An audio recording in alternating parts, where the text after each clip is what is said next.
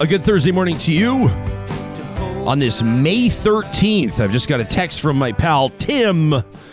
He says today's a good day to buy Bitcoin. He's the type of guy that keeps an eye on, on the markets as they rise and as they fall, as they rise and they drop.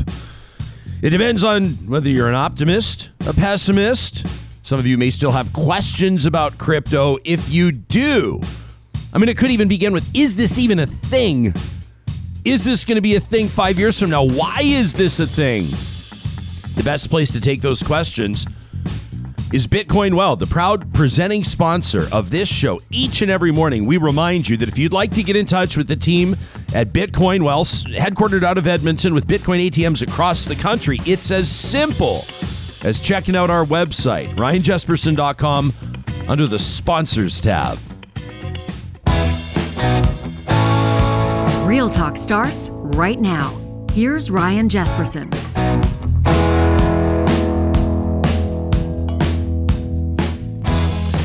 Well, it's a heck of a morning here. It promises to be such on Real Talk. We've been working, uh, and by we, I mean producer Sarah Hoyles has been working tirelessly on putting together. Uh, this is a bit of an unusual broadcast, a themed show where we're going to be talking about hunting and eating meat and food production and plant proteins and poverty and disparity and nutrition and all the cool stuff that that we really don't sink our teeth into as often or as frequently as we should as human beings. Would you agree?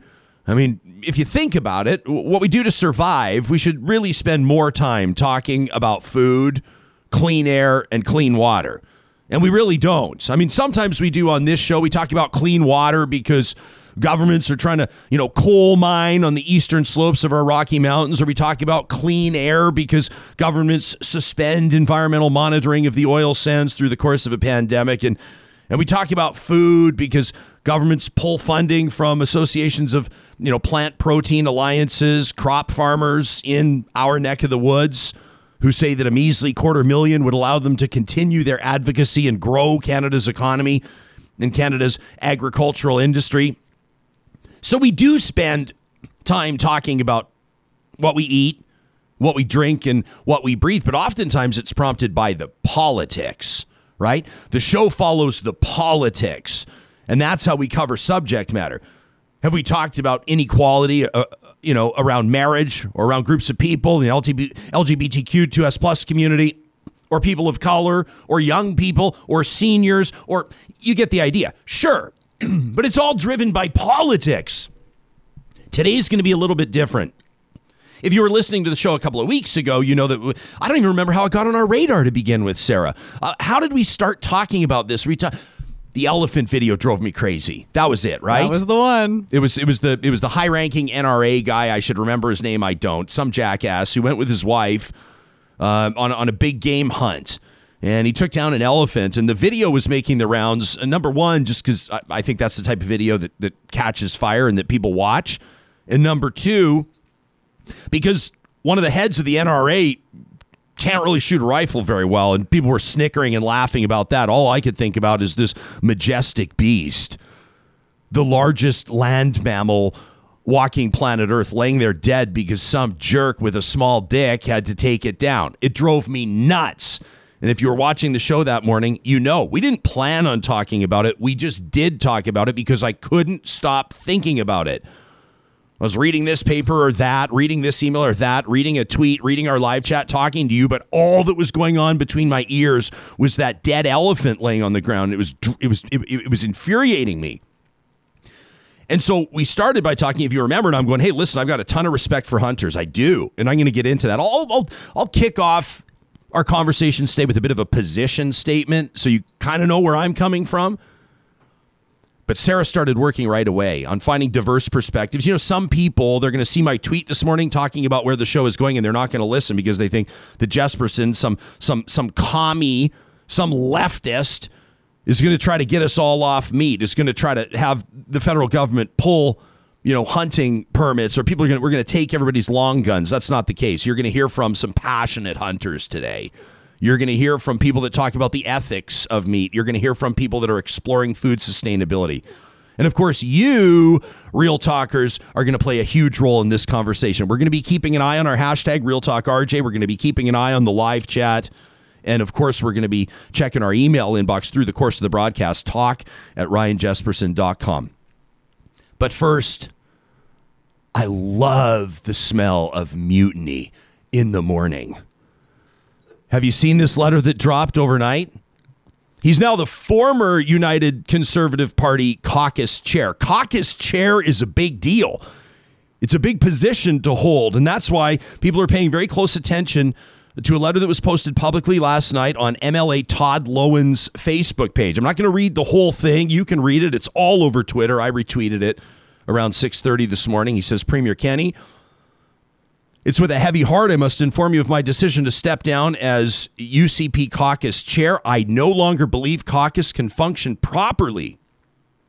Meetings have been canceled without consent, significant decisions of government made without notice to members, and our input rarely considered.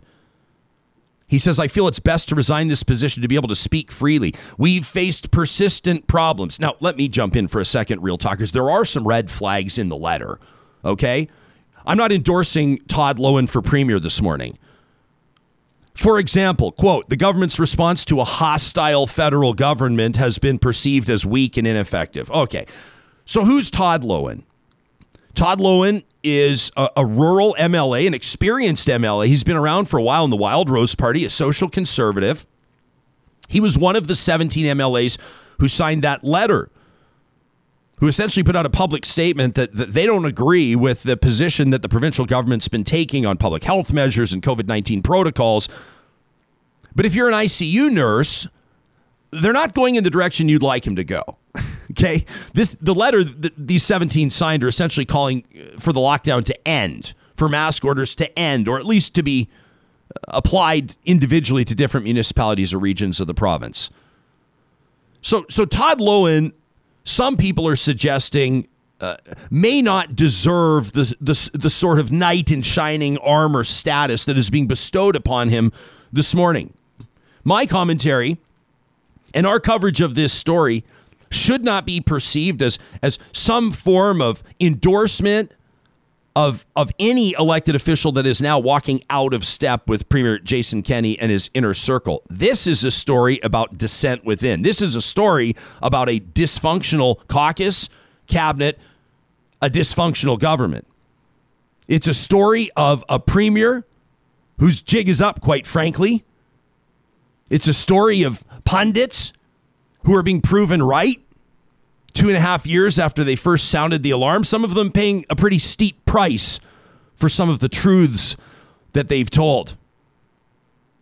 Loewen goes on to say the caucus dysfunction we are presently experiencing is a direct result, Premier Kenney, of your leadership.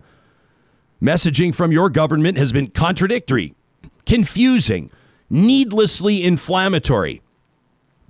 Alberta now faces a troubling economic crisis with historically high unemployment, dying small business, and staggering levels of debt.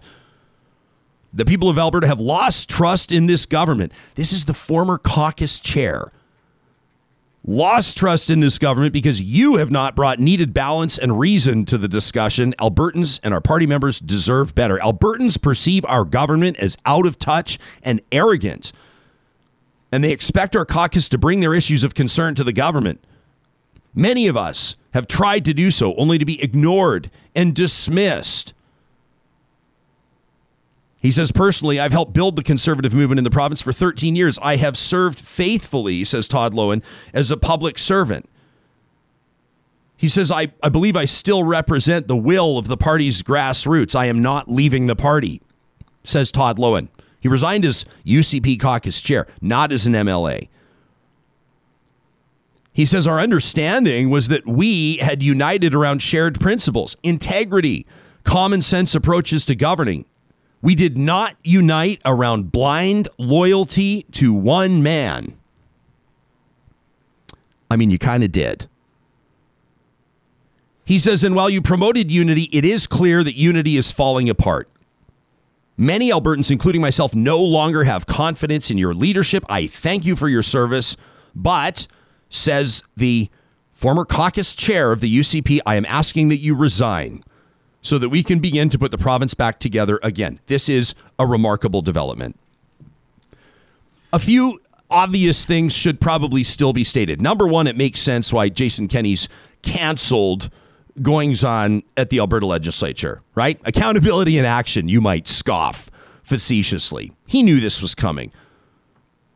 I wonder if perhaps everybody in the Alberta legislature knew that this was coming. But what does this mean? And what was the straw that broke the camel's back? There are problems within here. I mean, the story that made news just a couple of days ago was Alberta's justice minister. I really, when I when I tell these stories and when I convey my thoughts, I try I try to put the emphasis on the words that we really need to consider. Alberta's justice minister. I mean, if you need steadfast leadership, on which files do you need them? Now, you would be right to say, well, all of them, please. Justice, health, education these are where we expect stability, where we where we need it. And Alberta's justice minister, he, he's since apologized after his team said he wouldn't. Went on record to say that that he believed that his political opponents, the provincial NDP, the federal Liberals, the federal government, Justin Trudeau in particular, and the media want to see the healthcare system struggle and ultimately fail. You can read his ridiculous statement for yourself, but he went on to essentially paint a picture of, of people gasping on ventilators in field hospitals. That's what the media wants, he said. It's what his political opponents want. How did Jason Kenney enter the picture on this? A day later? The guy known, the guy, the guy that, that was, uh, I believe it was Maclean's magazine. Was it Maclean's magazine that, that bestowed the title, the, the hardest working? It may have been the Hill Times. I can't remember I know that Sarah will find out for me, but but it was it was the hardest working MP in Ottawa. Is that right?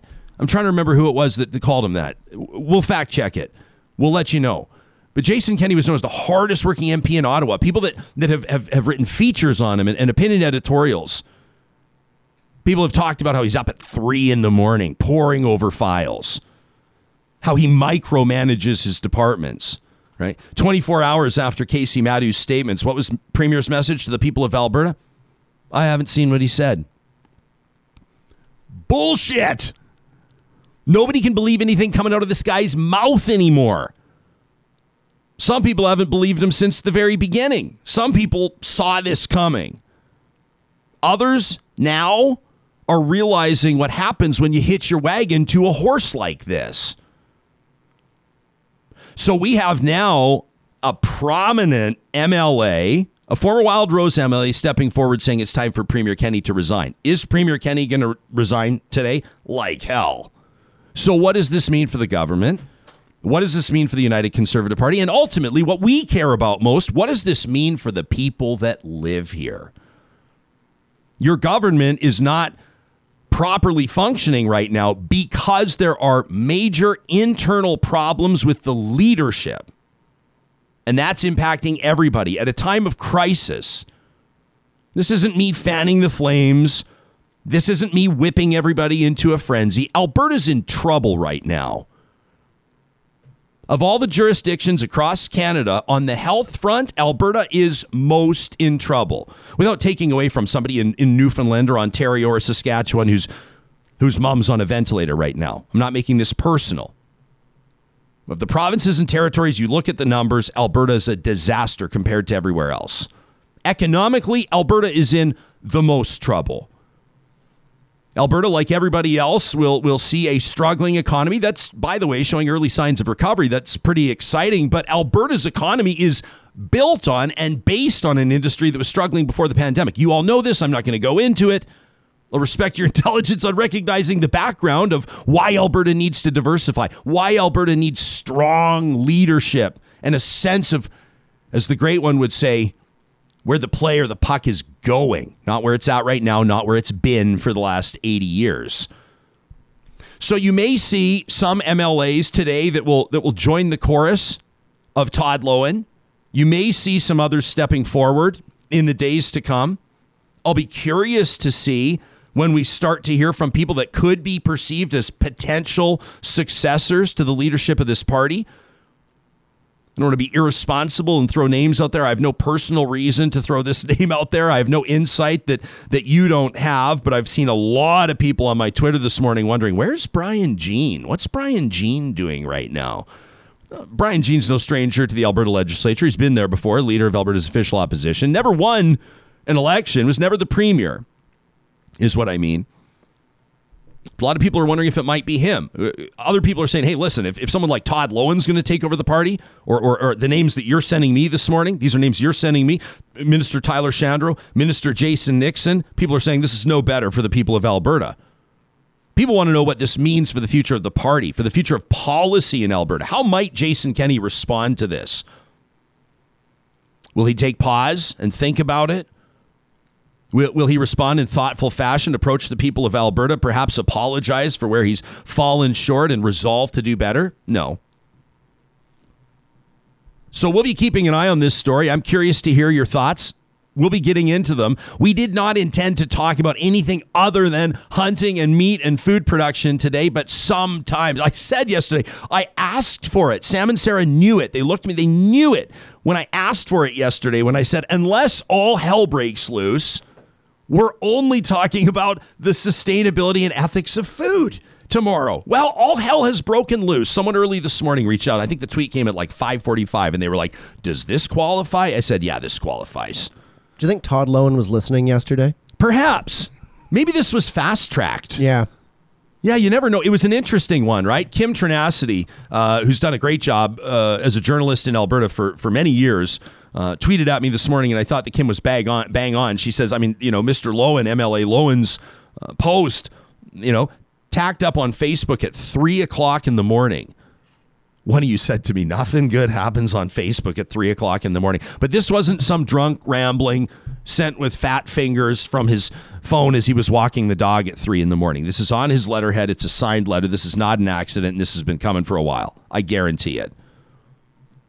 Kim says late enough to creep in undetected, yet early enough to attract the morning news runs that will unfold through the day. This was a strategic pre dawn play the Premier cannot swat away. Back to my words, not Kim's, the knives are out. What I would give for access to some text messages that'll be flying back and forth today the Premier's inner circle will rally around him. But these are the ones that have got Premier Jason Kenney in trouble.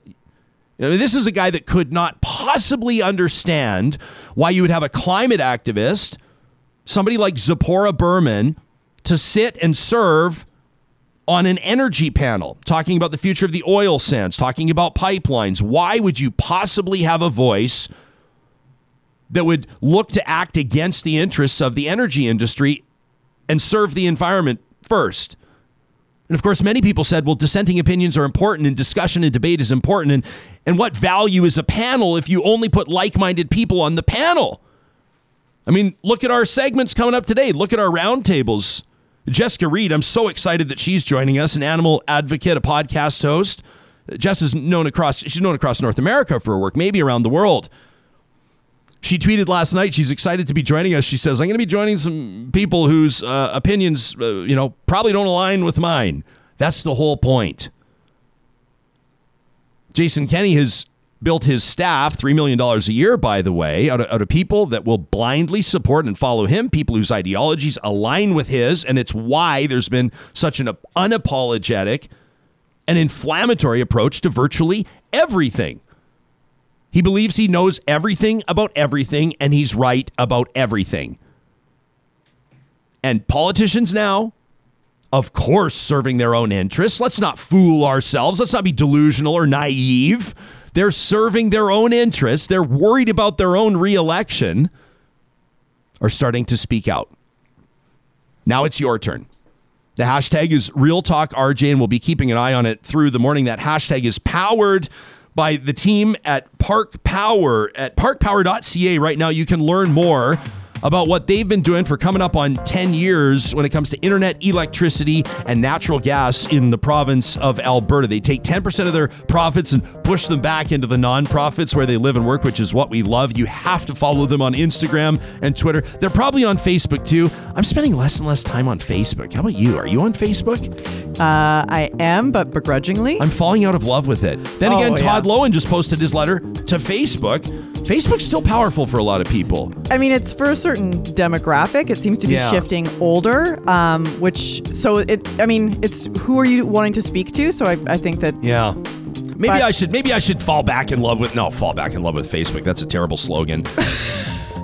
I know a lot. Maybe I'll even go like Park Power on Facebook today. Maybe I'll maybe I'll even remember my Facebook password. Maybe I'll get back in there. Maybe I'll go like Park Power on Facebook. As a matter of fact, I'm going to. I resolved to do that today. I resolve. I resolve. Jesperson. And I mean what I say. Parkpower.ca, 70 bucks off your first bill if you use the promo code 2021-realtalk 70 bucks off your first bill, no strings attached. Also wanted to give a big shout out this morning to, uh, I mean, hey, listen, we're coming up, you know, we're talking about rural communities today. We're talking about rural politics. Rural communities make the most out of less affordable housing and homelessness are big issues that we're trying to solve in Canada's big cities. Have you ever wondered what the solutions look like in rural Canada? On June 1st to 3rd, you can connect with mentors, collaborators, funders, and new ways of doing at this year's Canadian Rural and Remote Housing and Homelessness Symposium. You've still got some time to register, and keep in mind you're going to get 20% off your tickets when you use the code RYAN at crrhh.ca. That's C R R H H dot ca. And I'm so thrilled. I've been waiting to say this for weeks. You've seen me slyly sipping from this Real Talk mug, keeping it real since 2020. Our inaugural merch run has arrived, our e commerce site is up, and our Patreon supporters right now as of 8 o'clock this morning, have a 48 hour head start on everybody else when it comes to procuring, securing Real Talk tees, Real Talk mugs, and Real Talk snapback caps. I'm so excited about the caps. You know, you put a ball cap on and it just fits. Oh, yeah. It's a great hat. It's a great lid. Thanks to our Patreon supporters. We appreciate you. You can learn more about that at ryanjesperson.com. Saturday morning, 8 o'clock, our shop will be wide open. Let's get into this. Uh, we're going to be talking, and you, uh, real talkers, will be directing a lot of the conversation today about the ethics of, of food and meat and plant production and almond milk and nutrition and poverty and everything that goes along with it. Sport versus hunting for meat. Hell yeah. Uh, it's a pleasure to welcome to the program uh, an animal advocate, and and she's she and I have spoken before, and, and I know that she's going to challenge us, and she's going to inspire us, and and she will probably anger some of you, and some of you will be cheering her from your living rooms. She's the host of the Paw and Order podcast. You've seen her work in the Globe and Mail, the Toronto Star, and of course Puffin News. Jessica Scott-Reid, welcome to the show, Jessica. It's great to have you here. Thanks so much for having me. I'm looking forward to this. You bet. Uh, have you ever met Jeff Senger before? I haven't, but I'm looking forward to chatting. Yeah, Jeff's a Jeff's a good friend. Uh, we go way back. Jeff, you and I have spoken on the radio several times. You've got a fascinating story that I can't wait for people to hear. Uh, you completed your bachelor's degrees in science and commerce at the U of A. You went on to a career in in corporate accounting, and then about 15 years ago, you decided j- just to blow it all up, and you're now the owner operator at Sangudo Custom Meats. Uh, you have one of the most haunting Instagram profiles I've ever seen, and I can't help myself but check it every single day because you forced me to better educate myself about the ethics and the issues around what you do. Welcome to Real Talk, pal. What does it mean for you to be here today? How are you approaching this assignment? None of us know where these conversations are going to go, Jeff. I think we got you on mute, pal. We'll get you. We'll get you off mute real quick. Whether it's us or you, take a quick look. Why don't we give it a second try here? There we go. There Sorry you go, buddy. that. We can hear you. Yeah. um, I was really surprised the little the, the little amount of prepping that we uh, you know we're just coming in uh, completely unprepared. So I'm I'm just ready ready to talk. Didn't know for sure uh, who the other panelists would be, but um, um, I'm excited to be here and, and sh- sort of share my story and my my philosophy here. Let me let me tell you what we wanted. The, the lack of prep is on purpose. It's intentional. We didn't want to script out this conversation. We want it to swerve all over the place, and, and we invite our guests to speak freely. Jessica, as an animal advocate, I mean, where does that start with you? Were, were, were you the little girl that was like finding the nest of, of of hatchlings that had been abandoned by their mom and putting them under heat lamps? I mean, have you been this way your whole life? Yeah, I'm still that girl. I was definitely, uh, you know, fighting to free Willy when I was a child. I was trying to save the planet as a child. I, you know, I grew up in the '90s, so that's kind of just intrinsic of who we are. Um, and now I've I've developed into this uh, full-time journalist for the animals, is what I call myself. And I think uh, the conversations around food ethics and our um, use of animals in society has just been growing in the last few years. So the timing has been good, and editors have been very receptive to these conversations in national newspapers here in Canada. And um, I think it'll just keep going now that we're talking about climate change, we're talking about zoonotic diseases. Uh, these conversations are only going to grow from here on out. Jeff, why, why do we why do we set the scene here so people can understand your background? How, how does a guy that's um, you know got a successful career in corporate accounting uh, all of a sudden decide to move out to a 160 acre mixed farm uh, way outside of the city and and uh, you didn't open a slaughterhouse but you, but you took it over right an abattoir? How, how did that come about? Uh, I was that same kid, um, the, the same kid as as Jessica here, uh, taking birds home and stray cats growing up in Edmonton uh, no background in farming and that sort of thing. But um, for us, uh, the, the the pivot moment was when my wife and I had a kid in Calgary. Uh, working in corporate Calgary and oil and gas, and we decided that wasn't the right place for us. It didn't fit with our, it didn't align with our values and ethics to raise a kid in a city. Uh, so we had benefited by this this sort of real estate boom that was going on in Alberta at the time. We were hundred heirs because we happened to own property in Calgary for the the right the right period of time. And I said, "Hey, uh, uh, at, I was we were 26 at the time. I said, uh, believe it or not, we could afford to buy some land and and become uh, more involved in our own food production uh, in in either a very poor third world country or uh, rural Alberta. Had you ever? Uh, I, I, mean, did you grow up hunting or? I guess the, the, the very straight and plain question I want to ask you is like, when was the first time that do you use the word killed? Like, I guess let's, it's called Real Talk, the show. When was the first time you, you killed an animal, so to speak? I mean, when was the first time you, you'll probably say processed, right? I mean, did you have a background in oh, this, no. or was this all brand new to you as a, as a grown man? Uh, no, uh, so we lived on North Side Edmonton. My dad was weird because his family grew up in the country and they had grown up hunting. So for a week or two per year, uh, from when I was old enough to walk, we would go to nature uh, for a week or two in the fall and look for birds and moose, mostly moose hunting. Uh, I was fascinated from when I was little. Uh, I was the only son or the only child of the, the, the older group of hunters, my dad's buddies, that would uh, stick stick it out and, and cut meat with the old men uh, in in the garage. And and I think that that sort of built the foundation for me understanding uh, the value of being able to go out and collect uh, collect food for yourself and then be involved in the in the in the whole process from start to finish. So values began in, in that in that shallow the shallow dip of hunting and being exploring nature, and then that uh, built me into this person who wanted to uh, to go a bit further and be involved with animal production uh, by buying this quarter section farm. And and so we've been on this quarter section for 17 years now, and after and we originally we started with the gateway livestock which was which were laying hens and we learned about uh, what makes their lives quality and what makes a quality egg uh, and then we just kept getting deeper and deeper. So we've grown all manner of livestock on this uh, messy mixed farm uh, and then after i don't know seven years on the farm uh, an opportunity came up to buy the local abattoir and i thought what better way to uh, you know, be a steward of of the unpleasantness that we were seeing in the federal commodified food systems, uh, than to insert myself directly into a place where animals are pros are killed and processed for the meat eaters in our society that want to eat a higher quality meat or that have mind uh, that there be better you know the better quality of, uh, uh available uh, and, and, better quality in the way that the animals are raised. I know that ethics are a big part of your thought process because you, you you let your thought process stream and flow on your instagram uh, and we'll talk about that in a bit. Jessica when you talk about the ethics of food production and when you talk about people eating meat is it a difficult conversation for you to have with, with, with somebody that runs an abattoir? Is there room for you? Is there nuance here? I mean, uh, do, do you have friends that would serve steaks in front of you? Where, where do you land in a conversation like this? How do you approach it? It's definitely not a difficult conversation because it's basically what I do all day, every day is have these conversations. A lot of my friends, you know, eat meat, uh, aren't vegan, uh, and I'm always up for having these types of conversations because we live in a predominantly omnivorous uh, society, right? There's no way that uh, I'm surrounding myself with only people who believe in the same things I do.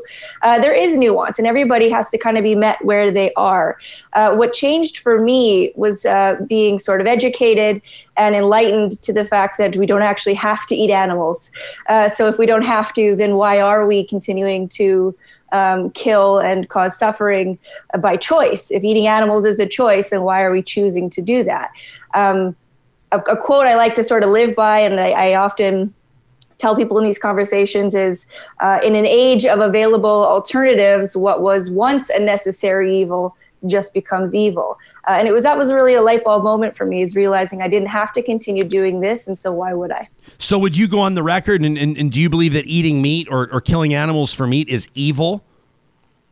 It definitely there's some nuance to it. Uh, you can't say I would. I'm not one that advocates for global veganism. Uh, everybody's living in very different circumstances. I would say that for the majority of us in the Western world, uh, going vegan is accessible. Eating a plant-based diet is accessible, and in fact, in, environmental scientists are sort of begging us to do this. Uh, and so those who can should for a variety of reasons. I, I, definitely wouldn't call it evil, but I, would say it's probably uh, necessary in a lot of places. Jeff, you um, and I just I, I, I mean pictures are worth a thousand words. Uh, um, Sarah and Sam have a bunch of images locked and loaded. We can show what your Instagram looks like, but you've, you've you've got a real eye aesthetically. Let me say, some of the images will be troubling for some people to see. I will acknowledge that they're they're they're captured on a slaughterhouse floor. Uh, but but but images of of, of you know your your blade. Uh, what's this that we're seeing here, Jeff? What's in this trailer here? That's just one of the many disasters uh, on the farming and ranching business, and that's that would be waste. That's a trailer full of guts, and so in dealing with the reality of processing meat, um, my, me and my family have to have to manage all aspects of it. So. Uh, currently, this morning, for example, we're feeding a bottle-fed calf from a, a hundred-head cow-calf operation that didn't that failed to thrive. This calf got stepped on by its mother. Um, so uh, we raise the animals as friends and pets. We name them, we love them, uh, we hug and kiss them, and and we were the we were the young people that had uh, Saint Bernard dogs uh, sleeping in our beds, and then sort of expanded into understanding livestock and the, the sort of the purpose of these animals and and the fact that. That, that, that yeah that that uh, as as Jessica said we're we're living in an omnivorous society so there are folks that are going to eat meat no matter what so what can we do uh, to what can we do to serve that need in a better way that fits ethically and morally with our understanding and our and, and our values? And sort of uh, if we can put uh, a very very small dent in commo- in the commodification of life uh, by by respect learning it respecting it and going to the school of food production and then doing it in in, in the right way i think that uh, it's certainly not evil. It, it's um, it's part of human i mean it's it's part of human history. Uh, and and there's a differing science in in, in that because we manage a farm and grow animals and then also uh, they have one bad day when they come to work with me they have quite a great life here on the farm. Uh, then they have one one bad day. But observing and inserting yourself into nature i would encourage uh, others to do because there, there's there's one thing that cows can do environmentally um, uh, and livestock like bunnies and, and goats and that's that they turn green material and and and uh, uh, grasses and chlorophyll into soil. And I think that sequestering that carbon in soil on the farm is something that, especially in a northern climate, just doesn't happen fast enough. The natural cycles of grass growing and dying uh, doesn't build so doesn't build soil the way that it does when it goes through the uh, gut of an of an herbivore. So. I think that almost in, in our world uh, of observation, that uh, meat becomes a byproduct of our soil, our team of soil builders that work with us to to leave the world better than than we found it. Jessica, how has your, I mean, how has the landscape changed through your eyes over the past, I don't know, what's your advocacy span? 25 years, 20 years, something like that? I mean, you talk about since you're a young woman, and, uh, you know, we're seeing trends, and we'll get to some of these. We're going to be joined by other guests, uh, including in just a couple of minutes. Um, we'll talk about everything from almond milk and, and, and the amount of water that it takes to, to clear cutting, you know, Brazilian rainforest to grow. I mean, like, we can get into a whole bunch of stuff.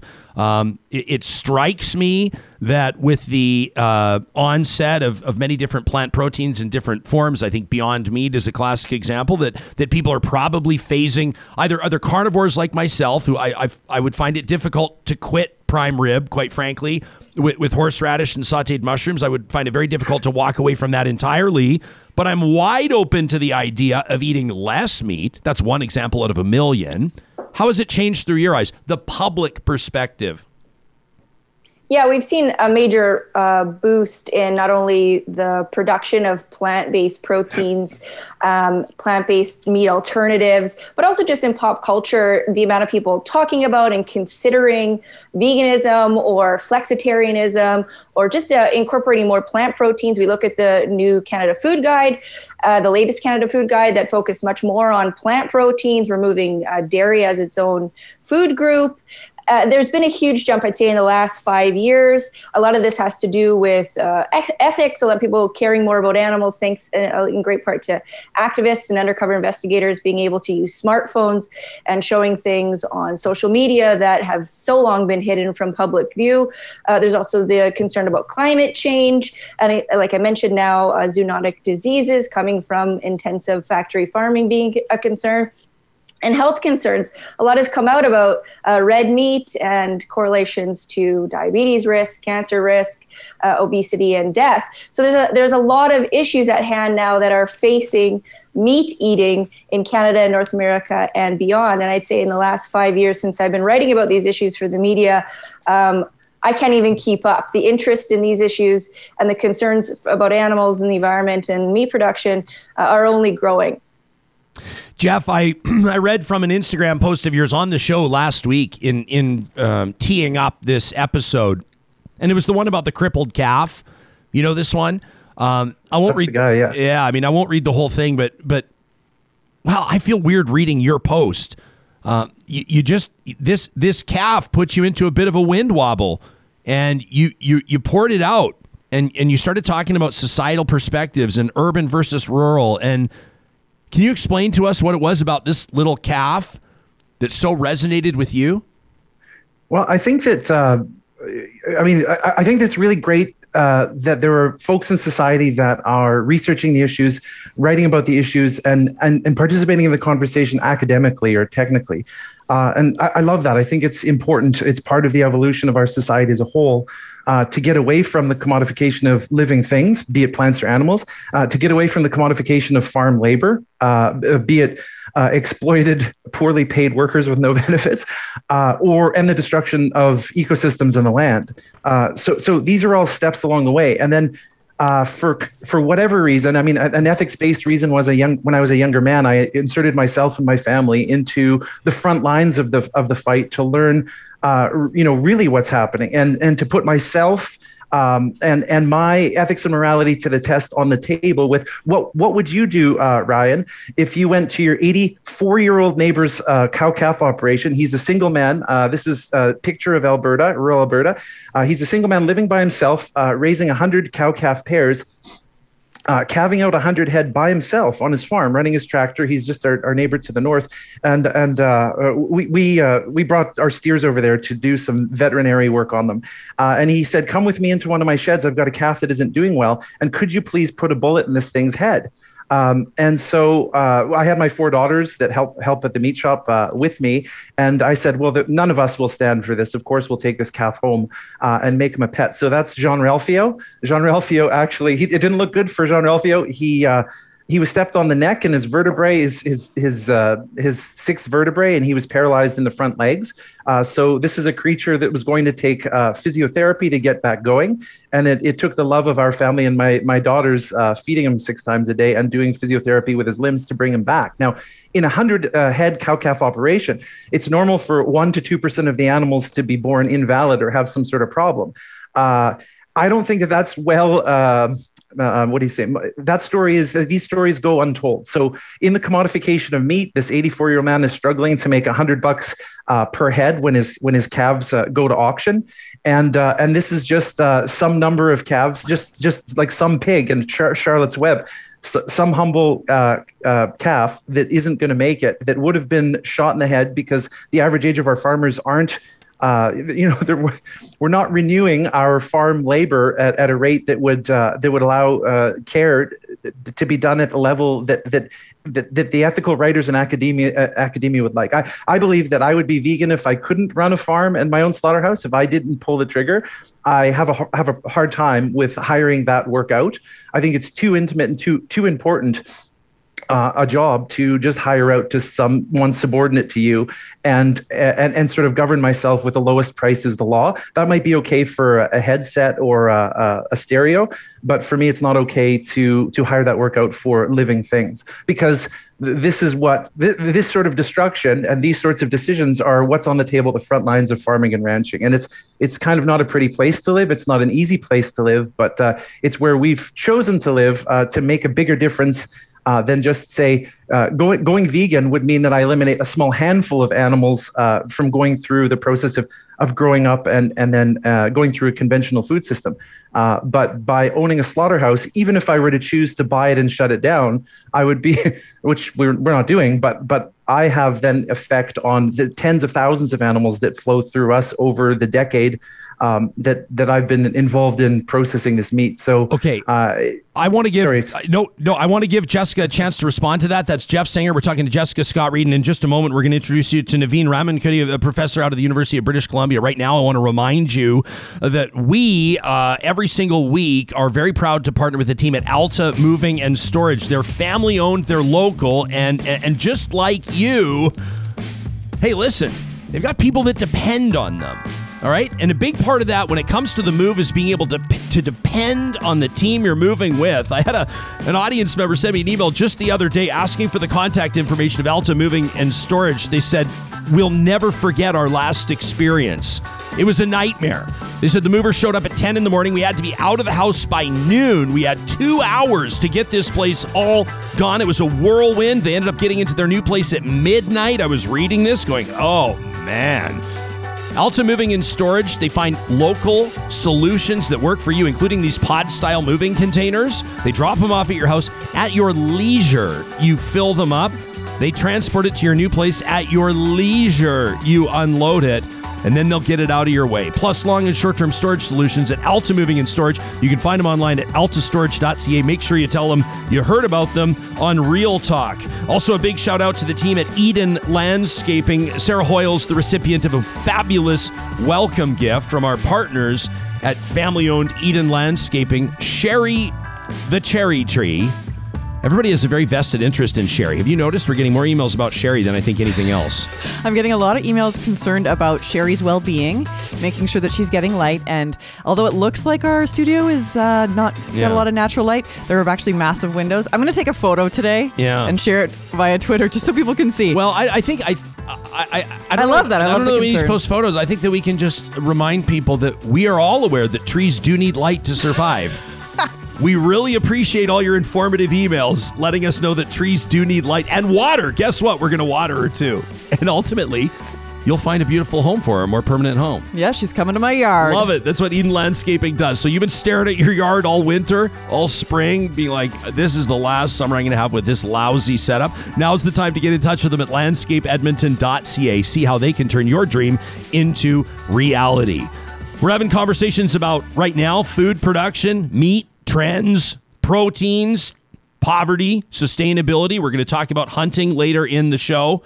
Jessica Scott Reid and Jeff Senger have been hanging out with us for a while, and it's a real pleasure to welcome a renowned professor out of University of British Columbia's Land Use and Global Environment Lab. He's a Canada Research Chair in Global Environmental Change and Food Security at UBC. Uh, Navin Ramankutty, welcome to Real Talk, and thank you so much for making time for us. Did I do okay? I want to make sure I pronounce your name correctly. Did I do okay there? Yes, indeed. Oh, Thanks, Ryan, for having me. Thank you. Thank you. We're grateful to add your voice to this. And, and I really want to encourage our panelists here to feel free to interact with one another. Um, we realize we're coming at this with a very broad focus, Professor. And so when you approach a conversation in front of members of the public and fellow panelists, and we're talking about the ethics around food production, trends, and sustainability, where does your trained mind go? How do you approach a conversation like this? Yeah, uh, people enter the food system from many different perspectives. Uh, they enter it from the perspectives of uh, livelihoods, from point of view of nutrition, health, and so on. And I enter it from the perspective of environment. So when I think about food, I think about environment. And one of the realities is that the way we grow our food and the way we eat um, has huge impacts on the environment. Um, it contributes to climate change. It contributes to uh, uh, loss of other species uh, due to deforestation and changing landscapes. Um, agriculture is the biggest user of uh, water on this planet, um, and agriculture is the biggest polluter of fresh water on this planet. Um, so the lens that I take uh, in thinking about these issues is, uh, is figuring out how we can make our agriculture more sustainable. Um, clearly, we need food, um, and clearly there are more. There are going to be more people on this planet in the future. So it's important to keep producing food, but we need to produce it in a way that's less harmful to the environment.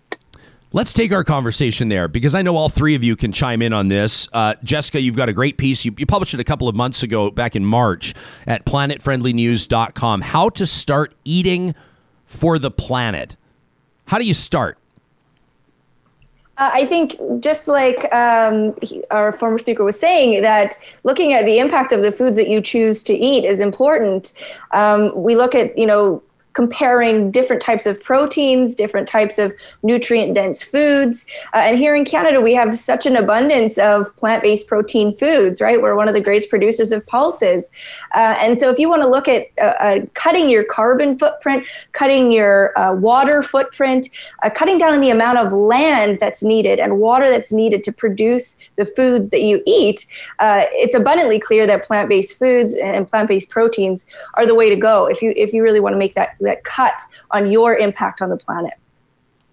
So, Jeff, you talked a bit about this. I mean, if if, if someone were to ask you, how, how are you, and you've addressed this a little bit already, but but how are you exemplifying or how are you living out sustainability in your operation? Damn it, Ryan, just in, Sorry, Ryan, I didn't mean to interrupt. I'm really passionate, had a lot of coffee. But insert yourself into that environment, God damn it.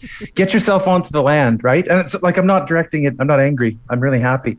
Um, I think that the next evolution, uh, particularly spurred on, let's say, by COVID, by this exact technology that we're talking on immediately right now, uh, means that I can work from home. My wife's a teacher; she's working from home. Uh, we don't have to engage in the sort of uh, sociopathic tendencies of leaving a heated box at home in the suburbs and driving into a corporate office tower that's another heated box that's empty for the 12 hours while you're at home. um, we can, and, and I, I swear to you that the evolution of the vegan will be people returning to uh, quarter sections, uh, to living on the farm, interacting with nature at, at at the at the place the exact uh, uh, the moment where the sun uh, changes to grass on the ground and the grass is consumed by a wild animal uh, i think that when you're because we've been robbed of that as a society uh, through corporate consumerism, uh, it, there was no place for society to go but into a dysfunctional tailspin.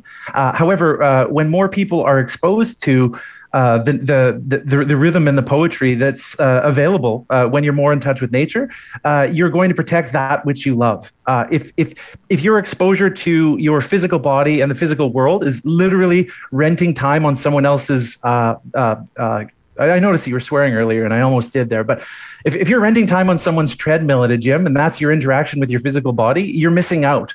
Uh, we feel through through the soles of our shoes or through our bare feet. Um, the undulations of the land here and our friends with our horses that we ride. And when you take, uh, I'm just channeling my inner Wendell Berry, really. Uh, but when when you take the time to slow down and and participate in nature, I think that's the the highest evolution uh, to become an advocate or a high priest of the responsibilities that we have as members of the food chain, and and and then you can use that to direct what it is that you put in your in your mouth uh, from from day to day. I can't be the only person that just Googled Wendell Berry. Um, an American novelist, poet, essayist, environmental activist, cultural critic, and farmer. Uh, Professor Ramankutty, we're, we're getting so many comments, um, either emailed into us. I'm seeing them on Twitter. I'm seeing them on our live chat. People are talking about the, as soon as I said Beyond Meat, or, or as soon as, as, as Jess sort of alludes to the fact that, that societal trends or, or perceptions of, of ethical production are, are changing and have changed, um, we start to invoke things like uh, Beyond Meat or almond milk or oat milk, and, and people will talk about the cost of some of this. We see aerial images, gut wrenching images, quite frankly. I'm speaking personally of Amazon rainforest, hectares and hectares just burned and leveled and destroyed, ecosystems demolished to make way for agricultural production. Dramatic, maybe, accurate, I think so. How do you evaluate where some of these trends are going? Is something like almond milk that gets some people off dairy a positive mood or uh, move, or is it lose lose, or how do you sort through this stuff? Yeah, I mean, I think there are lots of different experiments going on trying to get people to eat less meat. But uh, my own take on it is that ultimately we need to be eating a little less meat. Um, and it's actually good for the planet and good for our own health. Um, so if you look at recommendations for, and, and I should say that this th- there's huge disparities on how much meat is consumed in different parts of the world. Um, I grew up in India, um, and as a young kid, uh, we ate meat. I'm not vegetarian. I'm not vegan.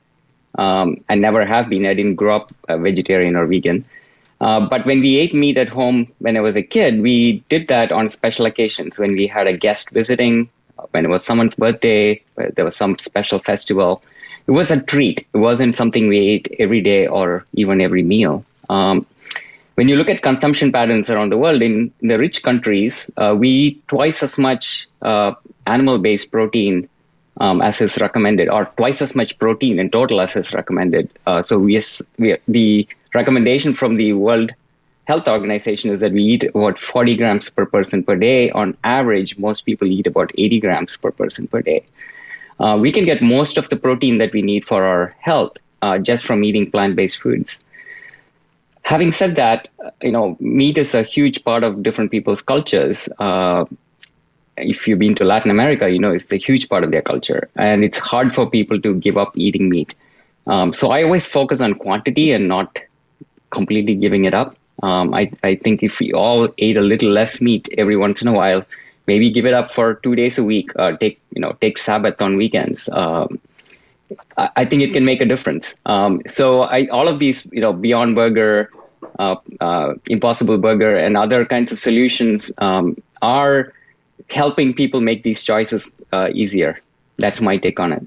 Jessica, I think back when when when we hear someone, uh, you know, like Professor Ramankutty, for example, saying, you know, people like he eats meat, but people could stand to eat a little bit less meat. It's it's hardly a, a, the first time that anybody's said that, and I I, I think it's hardly shocking. I, I don't think it's a groundbreaking comment, but I look back.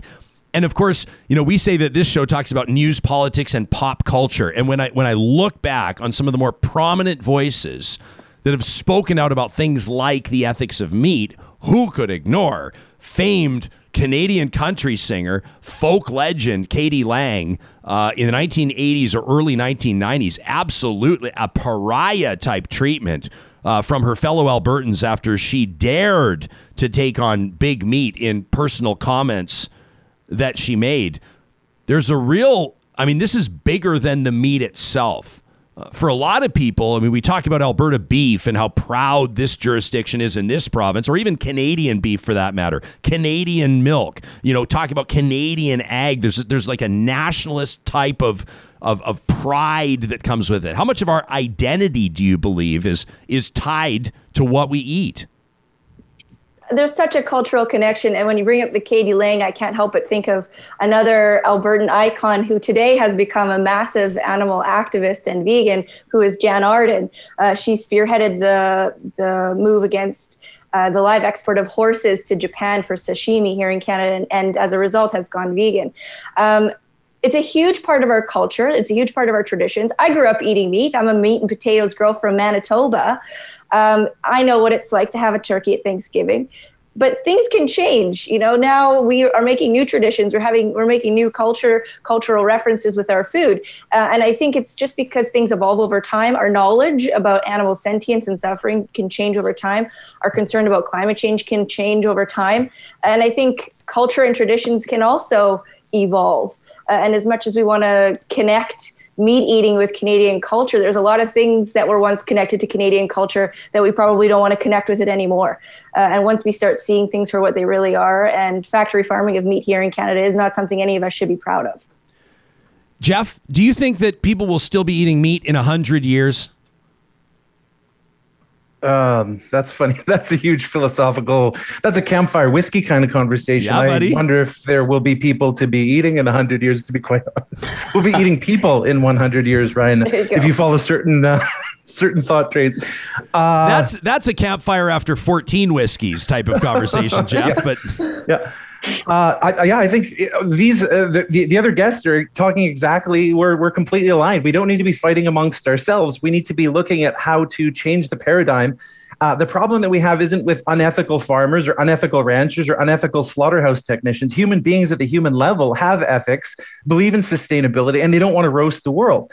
But I think that when, as a society, we decide to organize organize ourselves around a profit-seeking corporation, you don't have to go very deep in the reading to understand that profit is the priority for all of the major companies that control the lives of both animals and spinach. Uh, and so, if if we're obsessed about seeking profit, uh, and we can download all of those extra externalities to other other countries and send our profit to multinationals, uh, then th- that's that's what creates problems here. Uh, like at, at the front lines on the ranch, it's the commodification of food in this in the pursuit of endless profit. Uh, and endless growth that cre- create problems. So what we're trying trying to do here with our little business and our little farm is reconnect a few handfuls of families to uh, the land and the communities that produce the food, uh, so that you you Ryan could come out to the farm and and and you could you could look at the way that we raise the animals and you and you could weigh in on that discussion. Uh, I think that the, the commodified industry of food production, including uh, vegetables, almond milk, and, and the way that, that those sorts of industries can destroy land, land communities, and families, um, are kind of breezed over. And they're really good at spending money to build higher walls to avoid cons- consumers. And uh, I feel dirty calling human beings, fellow, fellow citizens, consumers, but uh, this is the language that we're given um, they, they just build bigger walls so that people can't peek in and see how that food, food production is actually happening. And if you did, in all, I mean, any any place, any wall that I peered over was appalling. Uh, it- it- even like in almond milk, and you think, well, if, if your if your main goal i- is, that uh, we, you know, as a society, we decided to give corporations personhood, so there- there's no there's a lack of accountability, there's a lack of uh, con- connection to the communities in uh, where that food is produced. Uh, if I could cut down a, a native forest in California and plant almond trees, I'm going to do that because I can make more dollars uh, per acre uh, by, by growing those almonds uh, for for a group of folks uh, that are following a, a, food trend at the moment.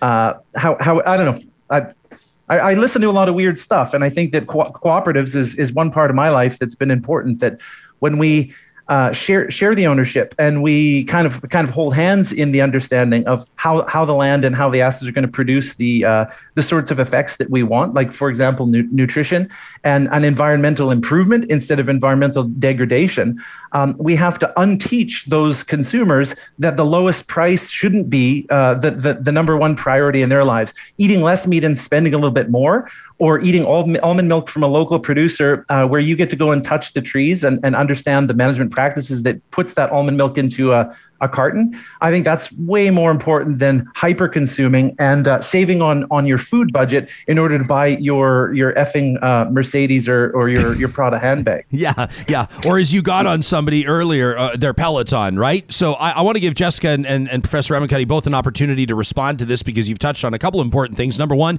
consumer education, and and number two, I mean, we ha- we could spend another hour and a half talking about poverty. Uh, Professor, you, t- I mean, you talked about India, for example, as a culture. I'm so glad that you invoked another culture to, to talk about the, the approach to meat or hospitality or entertaining the significance of certain proteins. How would you evaluate, and, and let's not say globally because it'd be a difficult exercise, but, but right now, let's say your fellow Canadians, how, how would you evaluate the average consumer's education? Around what they're eating. I mean, I think we like to pat ourselves on the back and say we're shopping local more frequently. We like to, you know, the, the farm to fork movement, and we all like to know where our eggs come from. But a lot of it's, let's be honest, self congratulatory. People posting on their Instagram, very proud of themselves because they went to a farmer's market. How would you evaluate the average consumer's education on what they eat?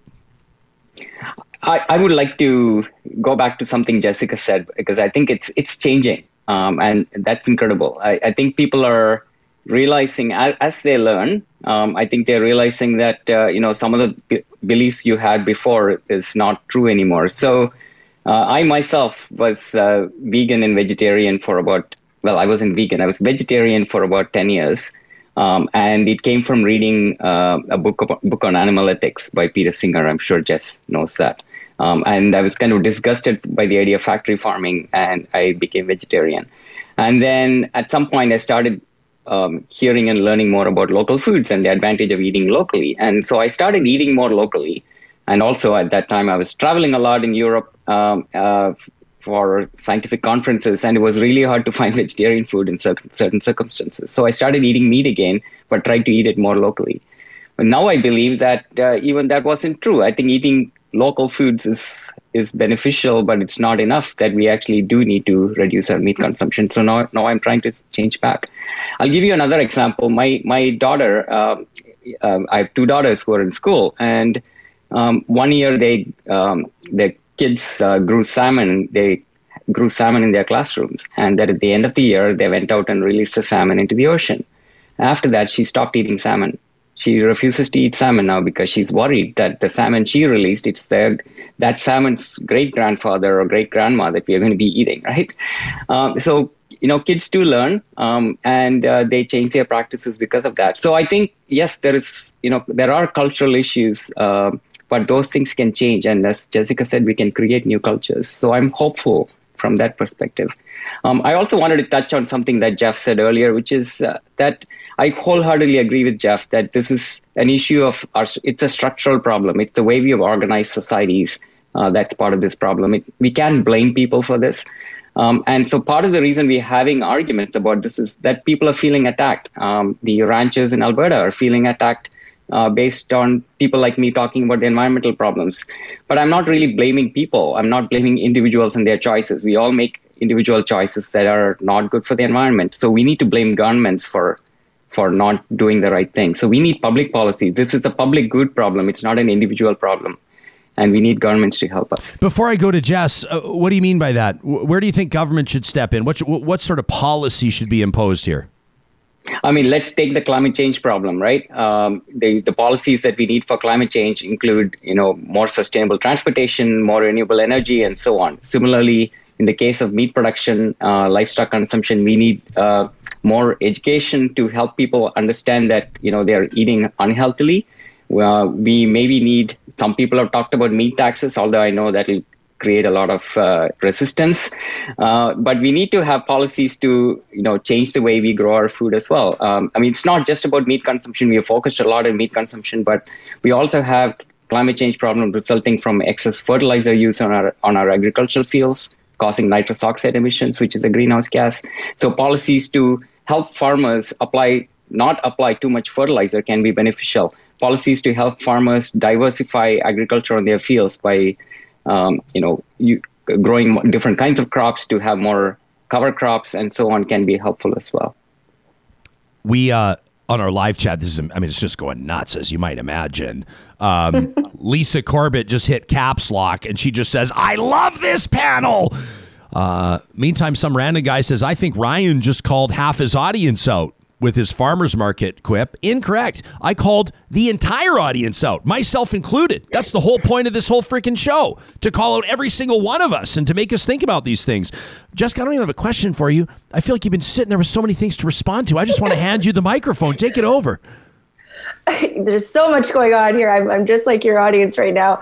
Um, I, I, think a point I really want to make right now is, you know, when we're talking to someone like Jeff, who's obviously very passionate about what he's doing and and feeling a very certain way about his approach to stewardship of land and animals.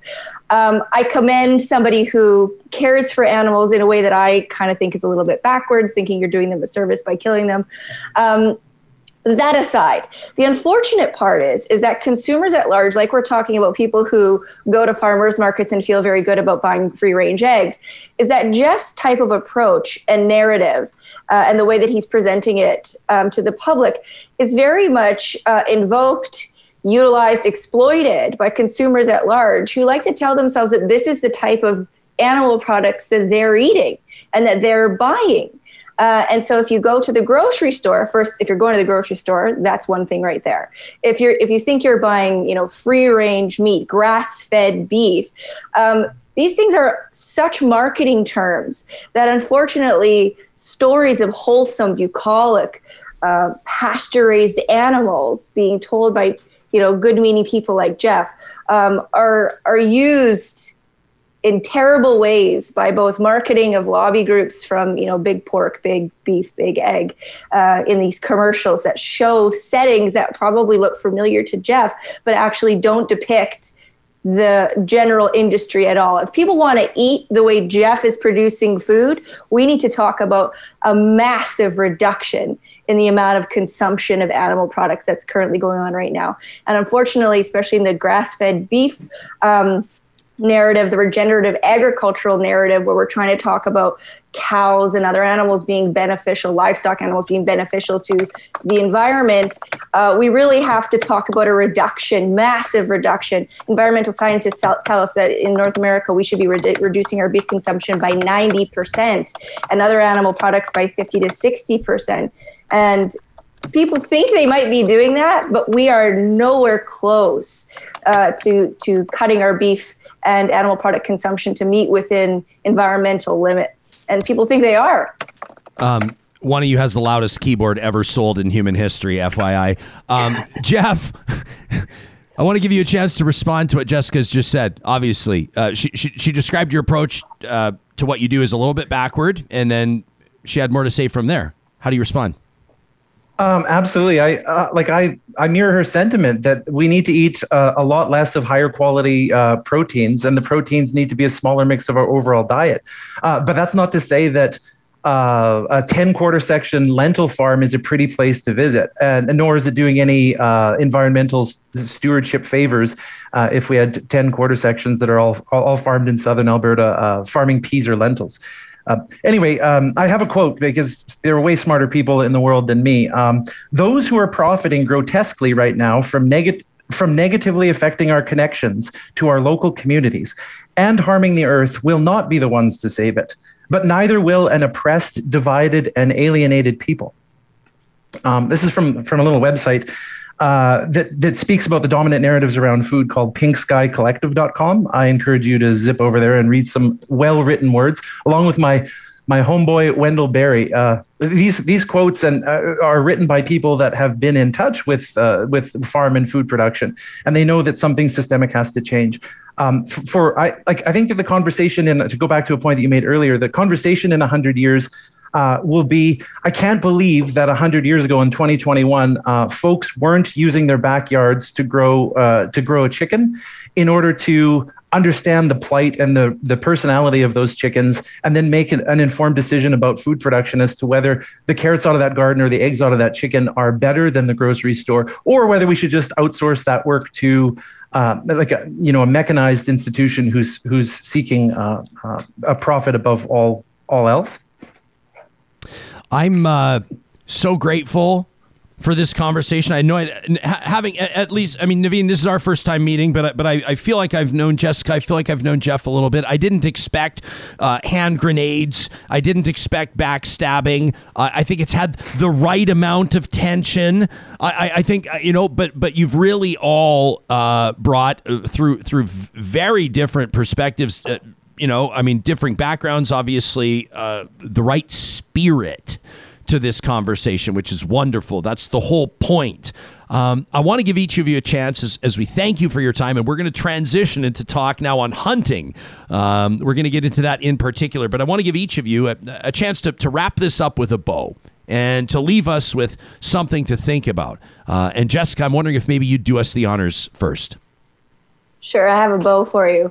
Um, when we talk about um, eating animals that were pasture raised or farmed locally or raised humanely or slaughtered nicely, uh, keep in mind that the animal doesn't care that it lived close to you. The animal didn't care that you stabbed it in the throat nicely. The animal cares about not being stabbed in the throat. And if you centralize uh, animals as sentient beings, just like you, me, your dog, your child, uh, you start to see that there's really no right way or ethical way to kill someone who doesn't want to die. Jeff? Uh, I would say false. Uh, uh, my experience in being a uh, chronic murderer or a, yeah, the animals don't anticipate their death, for one. And uh, the, the the treatment of animals can uh, is a spectrum, and a, a loved animal that has a great life for the three years that it's on this earth and then is instantly ended without knowing what's going on. Uh, I wish I wish to have that sort of end myself rather than die the way that I watch uh, my grandparents and, and Jeff, parents. Jeff, go. let me So- let me let me ask you for a second. I know we're wrapping, and I know we've got our next panelists ready to go. But I've I've I've I've heard stories, and you're going to roll your eyes. Oh, you've heard stories, have you, Ryan? I've also been at a slaughterhouse. I've witnessed it. I did a, a news report on it. I came back to the assignment desk, and they told me they couldn't use any of my footage uh, on television. Um, I have seen it happen, but but I do know that people will say cattle absolutely know what's going on when they're getting loaded off that trailer. Pigs panic. In particular, I've heard people say pigs are very intelligent. They panic when they put two and two together. Are you telling me that's not accurate? That that's not true? That's correct. Yeah. Uh, when they're handled like shit, uh, when an animal's only interaction with a human being was uh, when that human being was cutting off its uh, testicles without anesthetic, uh, then that animal gets panicked around people. Uh, if the animal has never seen sunlight before, uh, when the animal has never never been handled before, they're nervous around people. And that happens when you're maximizing profit by growing throngs of animals shoulder to shoulders, say in, in feed yards or in massively over or overpopulated barns. Uh, but animals that have been raised in a loving kindness sort of approach, uh, they walk in, in a system that's designed. Uh, our system is unusual; it's designed to an ethical standard. Uh, but animals that walk through our system are have a casual, confused demeanor, and uh, they don't know what's happening. They know what's going on, and then they're instantly. Uh, the, goal is always for them to be instantly out, instantly desensitized to make uh, that higher. I mean, a higher quality meat product. But I'm not thinking about profit as the owner of this slaughterhouse. I'm thinking about that mammal is very similar to my dog at home, the horse that I ride, or the little uh, calf that we have in the barn that I'm raising, Right. uh, which is a weird conundrum that we're raising this thing to eventually kill in two years. But the best I can do to, for for these animals is give them uh, like a peaceful, quick, and painless as painless as possible Yeah, death. And Yeah, I've talked to I've talked to friends, uh, mutual friends of yours and mine, uh, even a, a good friend, dairy farmer Jeff None, about about his kids' involvement with 4-H and and how kids wrap their minds around and process caring for an animal, naming an animal, and then ultimately the animal is, is slaughtered and, maybe even consumed in the same home that raised the animal. And I think that this also goes to. Uh, maybe it's a bit of a stereotype, but I think it's a, is there such a thing as a complementary stereotype? I think there can be that, farm kids or, or kids raised rurally sometimes have a bit more depth of understanding about some things and able to process things a little bit differently. Maybe we can get into that. That might be a whole different show with three different psychologists. Uh, Professor Ramankutty, let's let's give last word to you. Give us. I know you can do this. I know you're up for it. It's what you do as Canada Research Chair. Give us something to chew on today. Yeah, I'll say that whether we like it or not, whether we believe it or not, the science is clear that uh, the way we grow our food and the way we eat our food is having massive impacts on the global environment. And so I think we all have a choice. Um, we all have a choice in uh, you know what we eat, um, and uh, uh, we, we we can make a difference. I think it, the science says that eating more plant-based foods, and this is not even thinking about the environment, eating more plant-based foods is better for your health. Um, the latest Canada Food Guide says that half your plate should be with filled with fruits and vegetables. Um, most people don't do that. Um, so that's good for your health, and it's also good for the planet. But beyond our individual choices, I think we also have to make choices, uh, you know, globally, and uh, we need to call our politicians out when they make uh, bad policies. Uh, we need to think about who who we vote for, who we want our governments uh, to be, um, and so I think we need to make choices that that are both at home but also broadly. That is uh, Professor Navin Ramankutty out of the University of British Columbia's uh, Land Use and Global Environment Lab. We've been joined by Jeff Senger out of Sangudo Custom Meats and Jessica Scott-Reid, uh, a longtime animal advocate, host of the Paw and Order podcast. A sincere, the most sincere thanks uh, to the three of you for delivering on a panel that's being absolutely celebrated on our live chat right now. We know this podcast is going to make the rounds in a big way. Thanks. Thank you. Thank you. Thanks, Ryan. Thank you to our Nice to audience meet all of you. members. Yeah, no, hey, what a guy! I feel, I feel like isn't it interesting where like you know, I mean, Jessica and Jeff are coming at this from such different angles, yet they find a way to talk it out, meet in the middle. It's it's what we do here. Is it's the bedrock upon which the show is built, and the live chats a- a- along the same lines. I mean, Daniel says, "What a panel! Just wow." And then Daniel went on, by the way, to establish how his family farm has has has gone in a different direction. He says over the course of two generations, now they're exclusively farming grains. Alyssa says, I recommend everybody visit a slaughterhouse to see where your meat comes from. It will change your perspective. Alyssa, I'd go even further, and I don't want to be a hypocrite on here, uh, uh you know, because I, have said this for a lot of years, but I've not yet done it. I mean, aside from grouse, but you know, I, I believe that every single person that eats meat should participate in a hunt, and ideally should harvest their own animal from start to finish. Hunting is going to be the, the the second half of this conversation. That's coming up in just a moment. I firmly believe that. I believe you should look at a magnificent animal, you should see it, and, and, and I believe you should you should walk the walk. If you want to see an elk tenderloin on your plate, or if you love moose meat or whatever, I believe that you should harvest an animal at least once in your life. I've not yet done it. I mean, aside from fish, maybe that counts. Maybe that gets me off the hook. No pun intended. I don't know. But I think that Alyssa's onto something as well. I want to, and I believe, and I know you want to as well, because I see what our audience interaction is like here. We want to think more. We want to confront these uncomfortable conversations. We want to force ourselves to think about what we buy and what we eat and why we buy it, or maybe why we don't. I'm reading through the live chat. Uh, Wigwith says everybody should learn how to grow food. It's honestly one of the most rewarding things you can do to grow your own food. Is there a salad that tastes better than a salad that you've done 100% out of your own garden? The answer is no. Deborah says, I lived above an abattoir, like a slaughterhouse in Yellowknife for a while. People would bring in, in hunting carcasses. So, yeah, I know what the deal is, says Deborah. Hawes says four ounces of red meat a day is is plenty. To seek justice chimes in. A lot of you, the, the, the Wendell Berry reference resonated. says he writes so beautifully about the spiritual practices open to us from nature. What a great reference from Jeff. A lot of you are talking about bees some random guy says, I really want more people to talk about plant proteins that aren't just tofu. I can't stand tofu, but I'm very hesitant to lose my gym gains. Megan says, Yeah, here's the thing though. Telling people to just start growing their food is very presumptive. It's very labor intensive. It's costly to start. Not everybody can afford to work the land. Not everybody's able bodied. I mean, Megan, as you're implying, not everybody has access to land, right? Tracy says it's difficult for me to get enough protein as a type 2 diabetic without meat because non meat sources of protein are higher in carbs. It's uh, not impossible, but it's more difficult. Gee says industrialized farms are a big part of the problem. Being a farmer doesn't inherently mean that you care more about the environment. It's a good point. Jillian says milk is necessary. Jillian says, I'm hoping to donate breast milk. They pasteurize it and give it to premature babies. The idea of these milk banks, breast milk banks, is a fascinating conversation.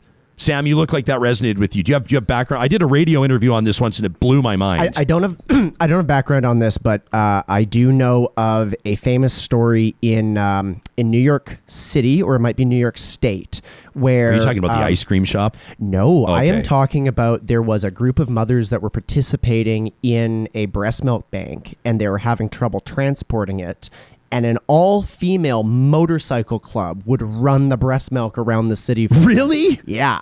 Did you? Did either of you, Sarah? Have you ever? Did you hear the story? Do you remember the story? This was a couple years ago about the the place. I need to get the background on it so I'm not inaccurate. But it was something like either it got shut down or they were starting to open it, or health officials somewhere in the states they wanted to do a breast milk ice cream. Do you remember hearing about this story? This is all news to me. I, I, yeah, my hair is getting blown back. Right yeah, the, the the idea of the breast milk bank is wonderful because a lot of, of a lot of new moms have a hard time, difficult time making it happen, and and uh, I can't seem on a, on a quick Google search, I can't seem to find the story, but yeah, it was an absolutely wild one.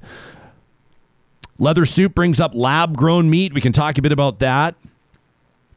Yttrium says main breeds. It says there needs to be a conversation about the breed of livestock that are used for meat production. main breeds used are done for factory production, not quality of product or efficiency of product. There's huge wastes. Other breeds are more efficient. I mean, maybe in in some production circumstances. In others, I mean, you know, genetics that, that, that for example, a cattle rancher might have, a beef producer might have. The genetics are, are the most important thing to them, and uh, and they would they would certainly take issue with the fact that you assert that there's not and maybe I'm misinterpreting the comment, but that there's not a quality implication of the breed. Certainly not not the truth. James says 100 years from now, we'll probably have figured out how to grow meat in a vat. Donna says, We know Real Talk will be around in 100 years. I hope not. I hope I'm long gone, quite frankly. Deborah says, I scurry past the cricket powder in Superstore. That's another angle we could take. Crickets, proteins. People are making cricket tortilla chips. People are making cricket, all kinds of things. Linda Ray says, Jeff is like a renaissance person. I got to move on. I mean, I could read from the live chat all morning. I totally appreciate it, but but we've got guests hanging tight, ready to go, ready to talk hunting. Let me take the second very quickly to remind you that Power Ed by Athabasca University offers short online and on-demand professional development courses and certificates. It's leading edge, flexible, on-demand learning. You can learn more about it at powered.ca. Courses and certificates in areas like leadership digital wellness, allyship, and inclusion. What does that mean? How do you live it? How do you qualify, so to speak? What about project management? Artificial intelligence, looking for a new job? Machine learning, digital transformation, and a whole lot more. You can check it out online at powered.ca. Some of these courses, like self improvement opportunities that take two or three hours, not two or three weeks, not two or three months. Find more at powered.ca. A quick reminder that while you may think of Apple computers, while you may think of MacBooks and iMacs and Apple Watches and iPhones, when you think of Westworld computers, they've also got your sound covered. That's right, audio products like Beats, Ultimate Ears, JBL, and of course, Sonos, the entire home Wi Fi audio system. You can either check them out in store, they've got all the safety protocols in place in West Edmonton, or find them online. They'll ship anywhere via westworld.ca. And a shout out to our friends at the Dairy Queens of Northwest Edmonton and Sherwood Park. They are sending ripples through the pond. All the other Dairy Queens wondering what's going on at these six locations because they're offering Real Talkers peanut buster parfaits for a dollar ninety nine. All you got to do is drop my name or tell them you're a fan of Real Talk. We're talking about the creamy vanilla soft serve, the rich, hot fudge. If we had a live studio audience, we would go rich, hot. We would all do it together.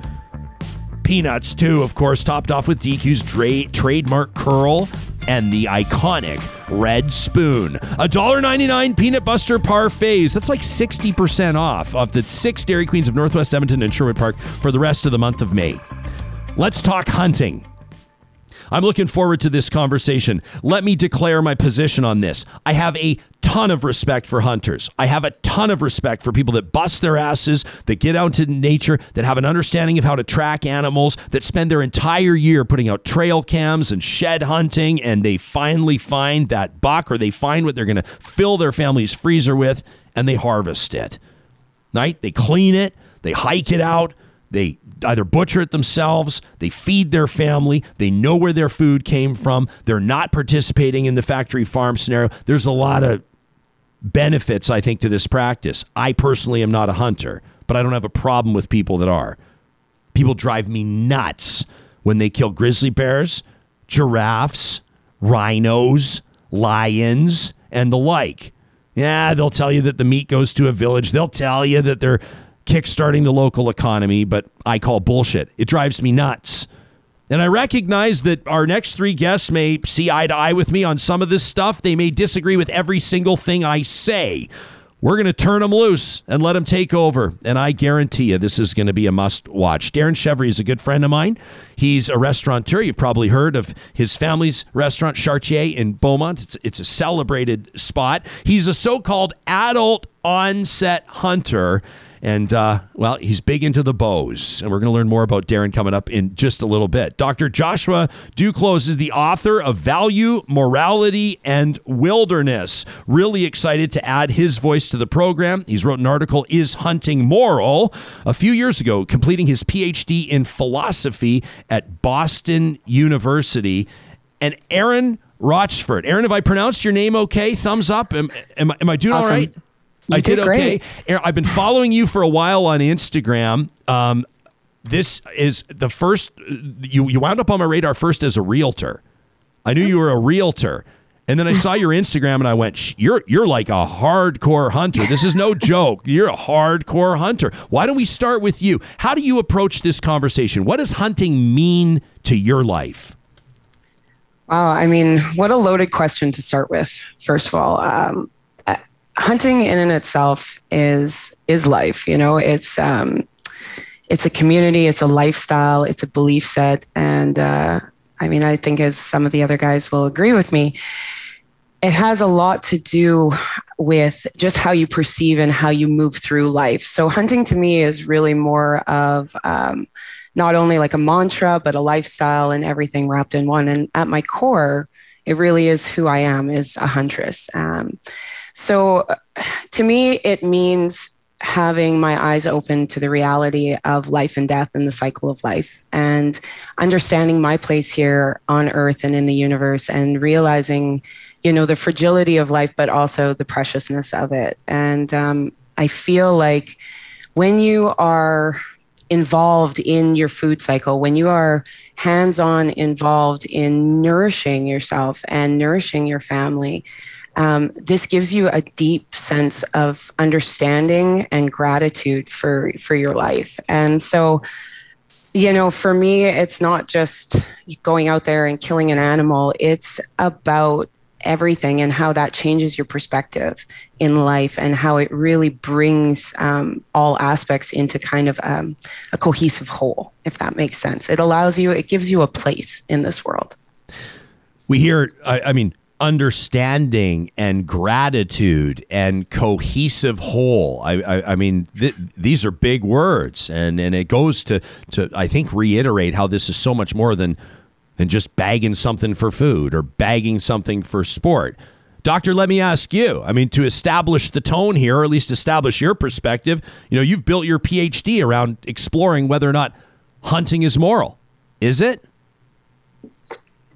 I think it can be the first thing I'd want to say is that I, I, have no judgment to make about any any particular individual in this. Um, what I see the task of a moral philosopher as being is primarily to analyze moral problems and try and make discussions about them a little bit more fruitful. Um, I think everyone's pretty aware that much of our moral and political discourse these days is rancorous and stupid.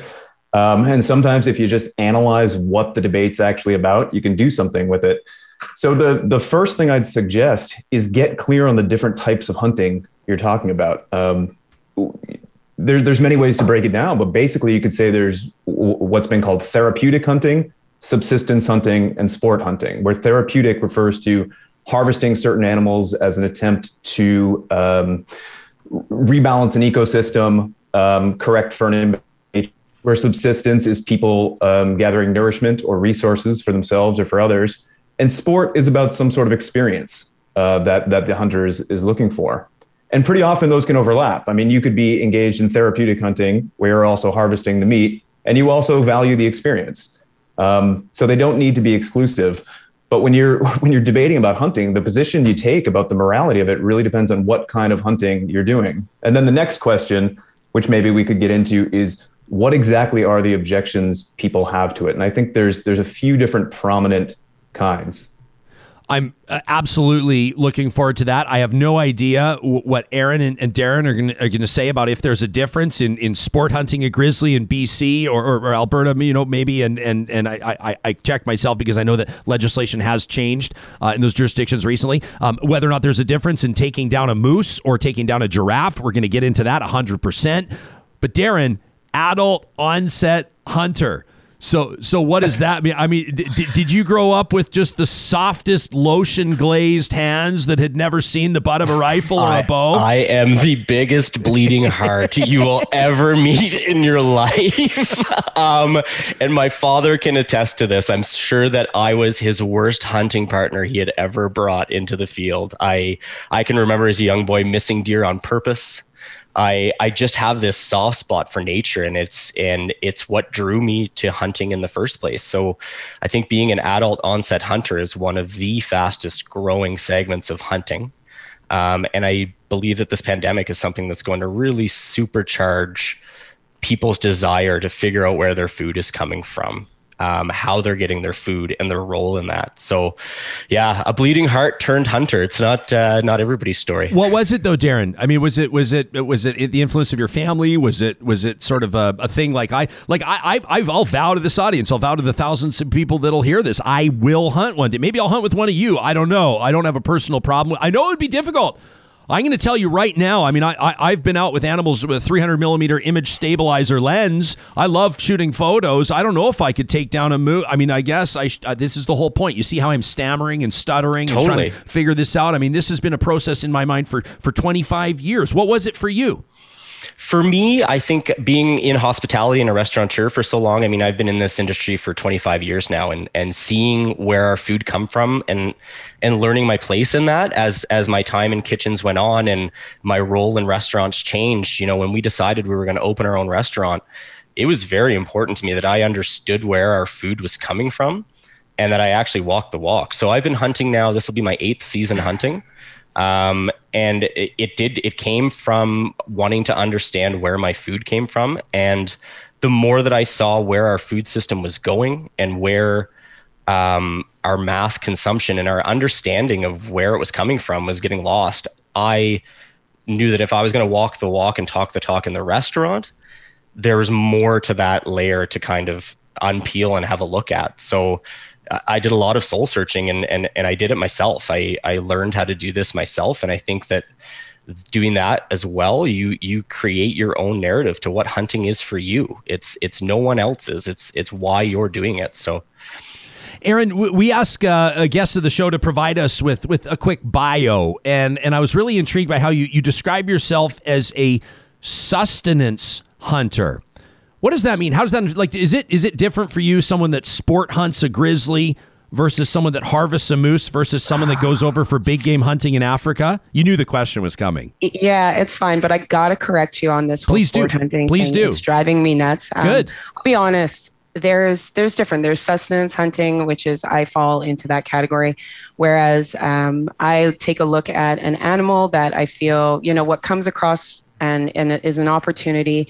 I'm not searching for the biggest rack or the biggest buck. I do take those if they're dry, if they don't, if they haven't had, you know. So I'm looking to fill my freezer. That's my that's always been my primary. Yeah. Um, secondary would be selective harvesters, and we really have to separate this. So selective harvesters sometimes get lumped into the sport hunting category, which is not accurate. These are the guys who are out there, they're looking for big horns on a buck. They're looking for potential Boone and Crockett or, you know, and like they're they're looking for the big racks and that. And there's nothing wrong with that. The record setters, right? But it's not necessarily record setters. They're just looking for a, a specific standard and up. And so they're letting, you know, the little spiker bucks walk. They're, you know, so they're actually allowing a lot of these animals to thrive and grow and continue to the next year. And then we would have what you would call your quote unquote sport hunters. And we really, you know, we could get into hours. I don't think it's applicable in so much of our conversation because we're talking about Canada here. And there is no real aggressive sport hunting, with maybe the exception of sheep, um, where people are specifically going for a trophy animal. Um, and but that is such a difficult hunt in itself that I don't feel like it's the same on the same par. But what I really want to say is is about you know we we can loop back to the morals and the ethics. I think we have to really be careful about that. We need to talk about ethics as ethics and morality as something subjective to each and every person. So for myself, and this is just myself, I, somebody may have a different opinion. Ethics is all that matters, and ethics is based on biology. And if it's ethical to hunt an animal, it is because the biologists say it is. It's because they say that the carrying capacity of the land or whatever it is, that is the reason that we need to either tender and work. And I love that I'm going to get some argument back here.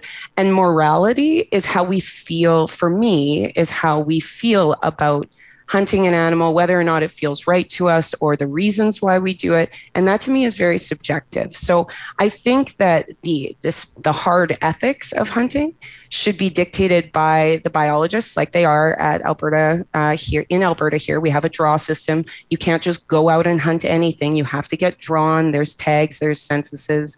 Um, you know, and only a certain amount of animals can be harvested per year versus the morality of does this feel good to me or does this feel right to me and um, and i think that that separation is really important um, for me ultimately as a sustenance hunter i take what comes in front of me um, or what presents a good opportunity that i feel is morally and is morally right obviously i follow to the ethics already um, being that I follow all the legislation and laws, and I'm not out there to find a big, massive buck, right? So, doctor, that's what.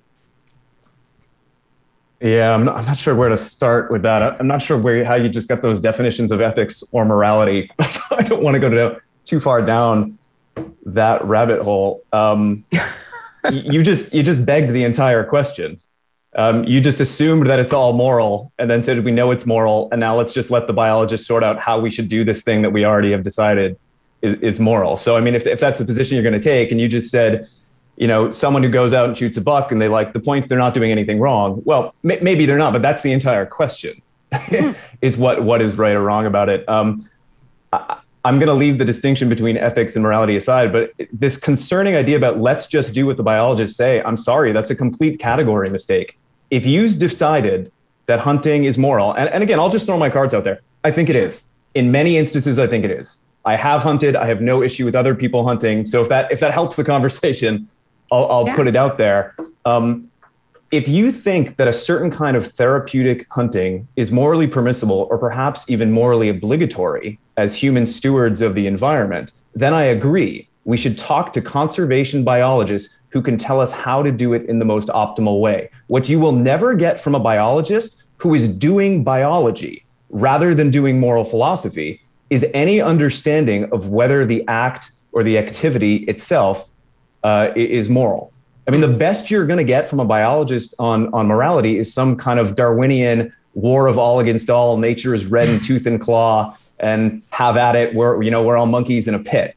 Um, so I just I just don't think that'll cut it in the way that anyone talking, any philosopher talking about the ethics of hunting, they better speak to hunters. They better understand what they're doing. They they better have some knowledge of this. But to think simply that because someone is a hunter, they have more insights into the ethics of hunting, that's a mistake. Any any more than to say that, well, let's let's talk about um, you know um, war. Who's the best pr- people to t- to lay out a just war theory? Well, it's going to be a soldier. No, the soldier might be the best person to fight the war. They might be the best person to give you insight onto what it feels like and to what the perspective is uh, of that individual.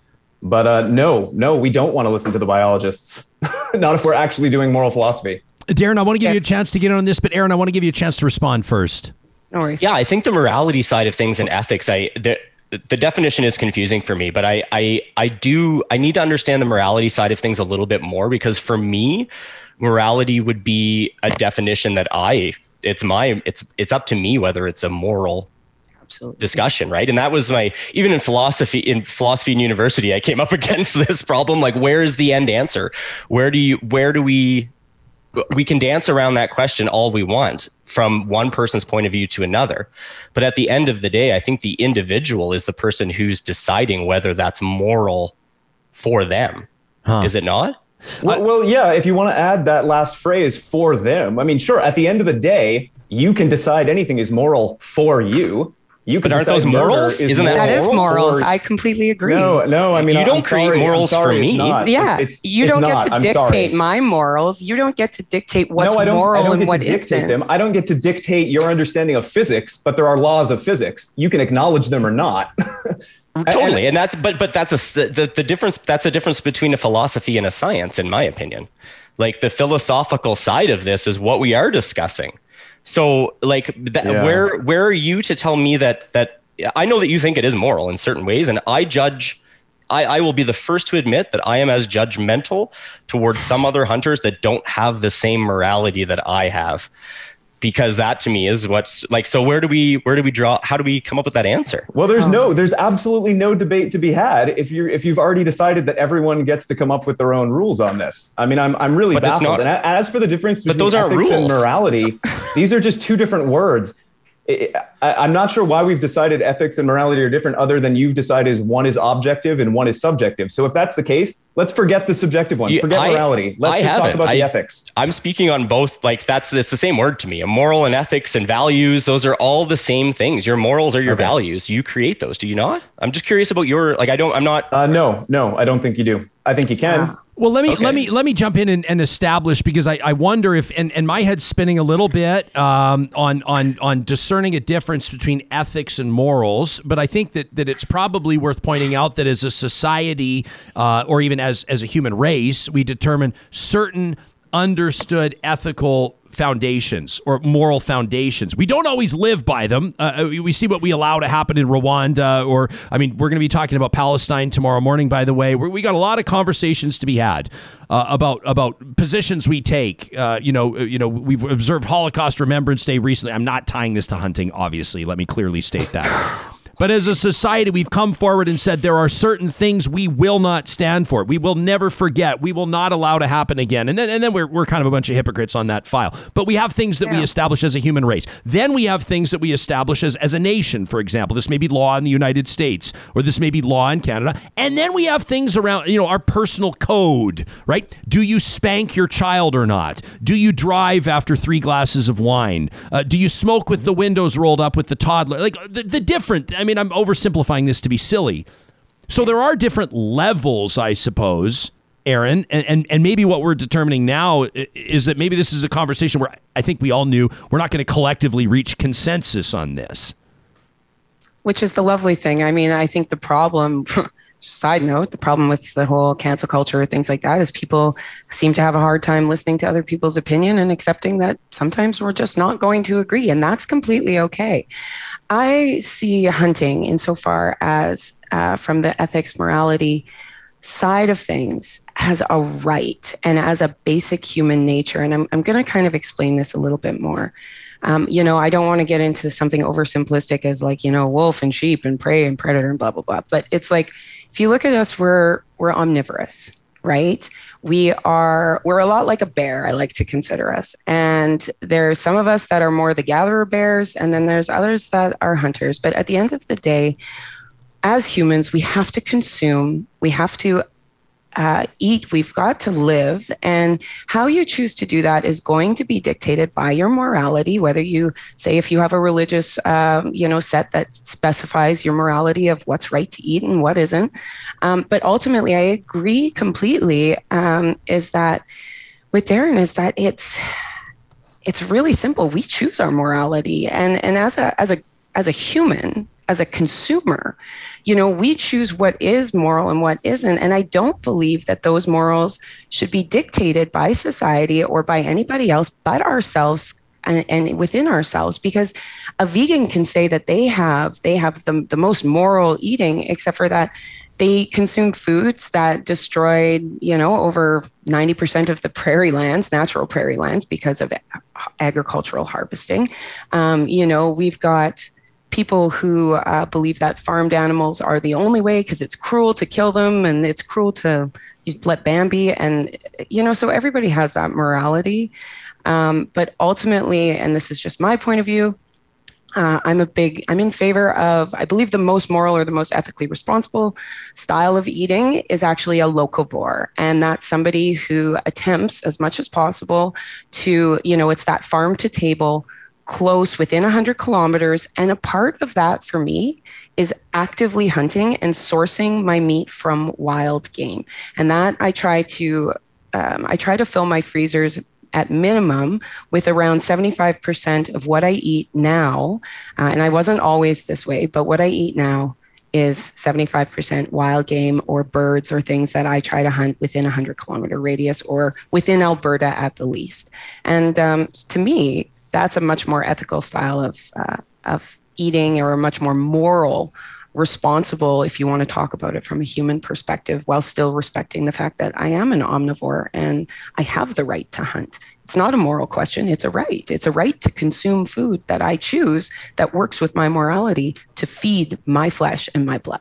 And I think at the end of the day though when you look at this and I think you bring up a really good point, like this this journey that everyone is on uh, it, it's all this ethic value moral journey. Like a vegan is on the exact same journey as as a carnivore as a like we're we're all trying to figure out the best way and where our values lay to support ourselves support our families have like there's it's the same journey. It's just again it's the morality if you issue of different values. So i mean those are my values and and that that's personal for me. Everybody has their own All right. I want to. I want to. I want to jump in real quick before this conversation goes any further, and then Doc, I'm going to hand it off to you. We're, we're, we're getting some interesting feedback here. I just want to clarify something. Um, I have a, a list of how the show goes and things I mention at which point I'm going to fast track something and bump it up in the show. We're getting a lot of pushback right now that there's not an Indigenous voice on this panel. I want to let you know that as a, a production team, we've discussed this at a time. We believe that the Indigenous perspective on hunting and on harvesting food and on sustainability is so important that we're working on producing an independent, a full panel uh, featuring Indigenous voices, three of them on the panel. It's in the works. The ball is rolling. That is coming up on a future episode of Real Talk. Thank you to everyone sincerely for indicating your concern. We share your perspective. It's an important perspective, and that's why we're dedicating a show to that in particular. Doctor, let's get back to our conversation.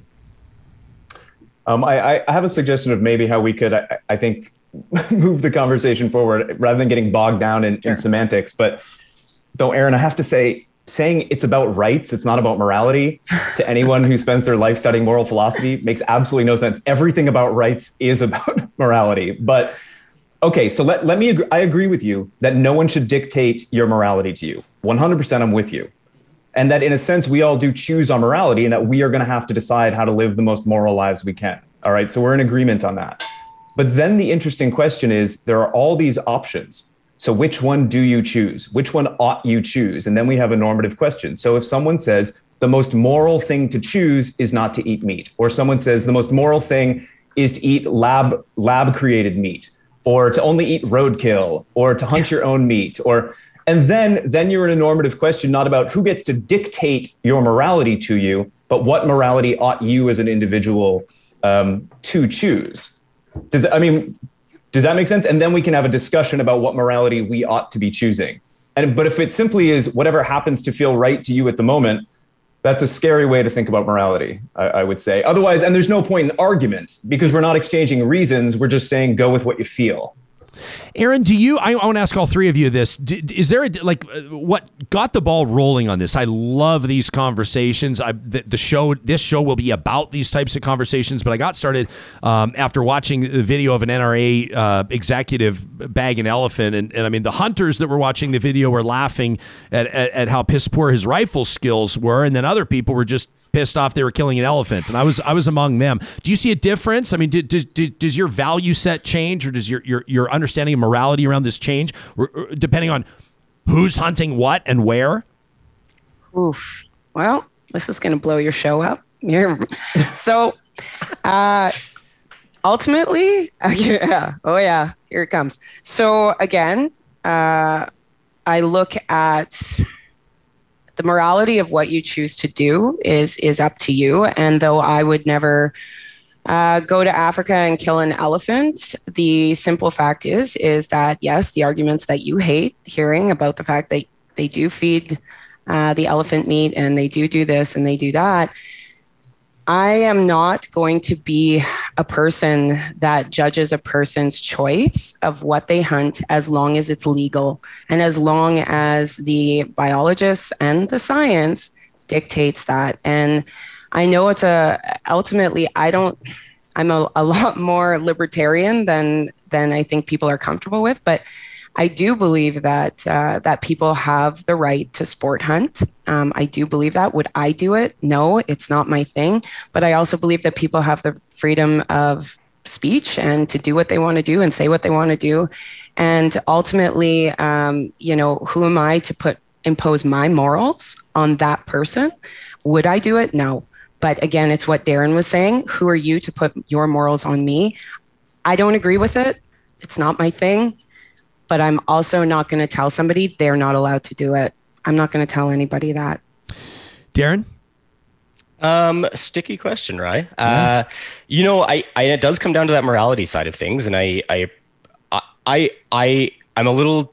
It's a double-edged sword because I want to sit here and not be judged for what I do, but if I'm being completely honest, and I know that this is going to get me in trouble in the hunting community, I, I personally have a small bit of judgment towards that, and I just based off of my own research and and I think Ryan you put it the last episode is that small dick energy kind of thing but it's like the the the necessity to go improve something whatever those values are now that's not my right to judge and eh, if if you someone needs to go prove something to themselves great it's just not my jam. I am as well a sustenance hunter. I'm somebody who who hunts for food in my freezer that's local and and I I can't imagine um, the kick, but I do understand that it's a broken system there where we're feeding into a broken system. Those the food side of things where you're feeding villages and and the money that is put into conservation. These are the arguments that quote unquote trophy hunters make.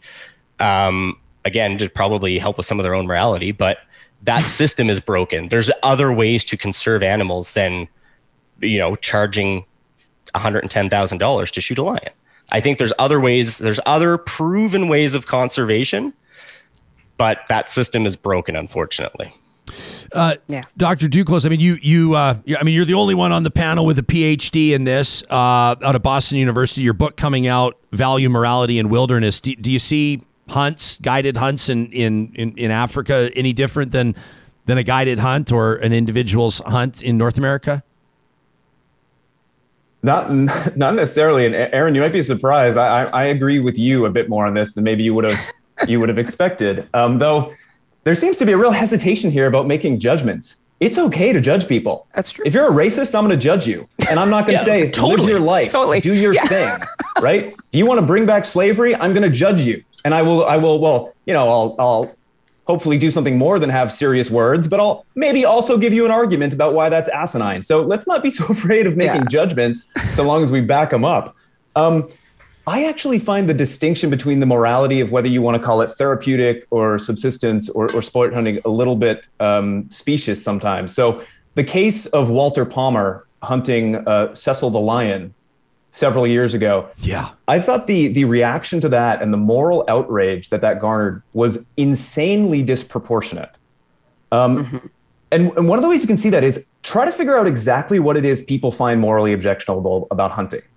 So if, if either of you would want to play devil's advocate, what do you think it is that upsets people so much? You know, I, exactly. And with with the case of the lion, um, it mostly seems like it was some sort of repulsion at the figure that Walter Palmer was perceived to be.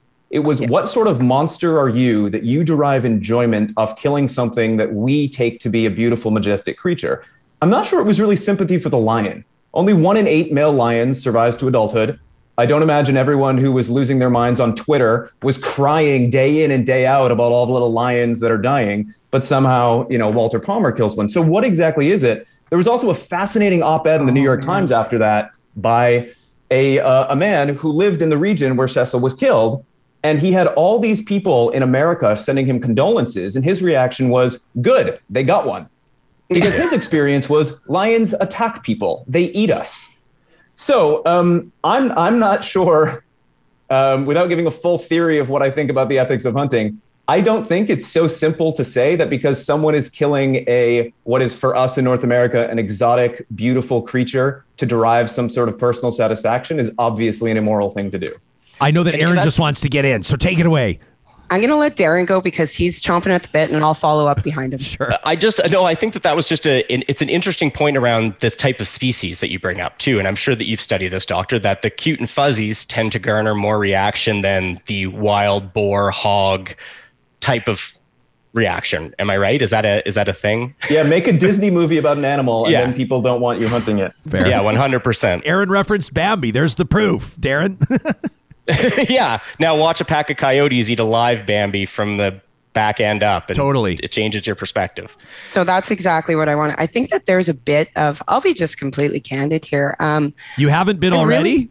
Really, no, I know. I've been holding back. Okay. No. Here we go. Uh, I, I, genuinely believe that um, people don't want, and this is what I talked about, about the hunting being a part of understanding where you sit in as a part of life and death people nowadays are very, very much, um, they really take umbrage to the idea of death, just in general.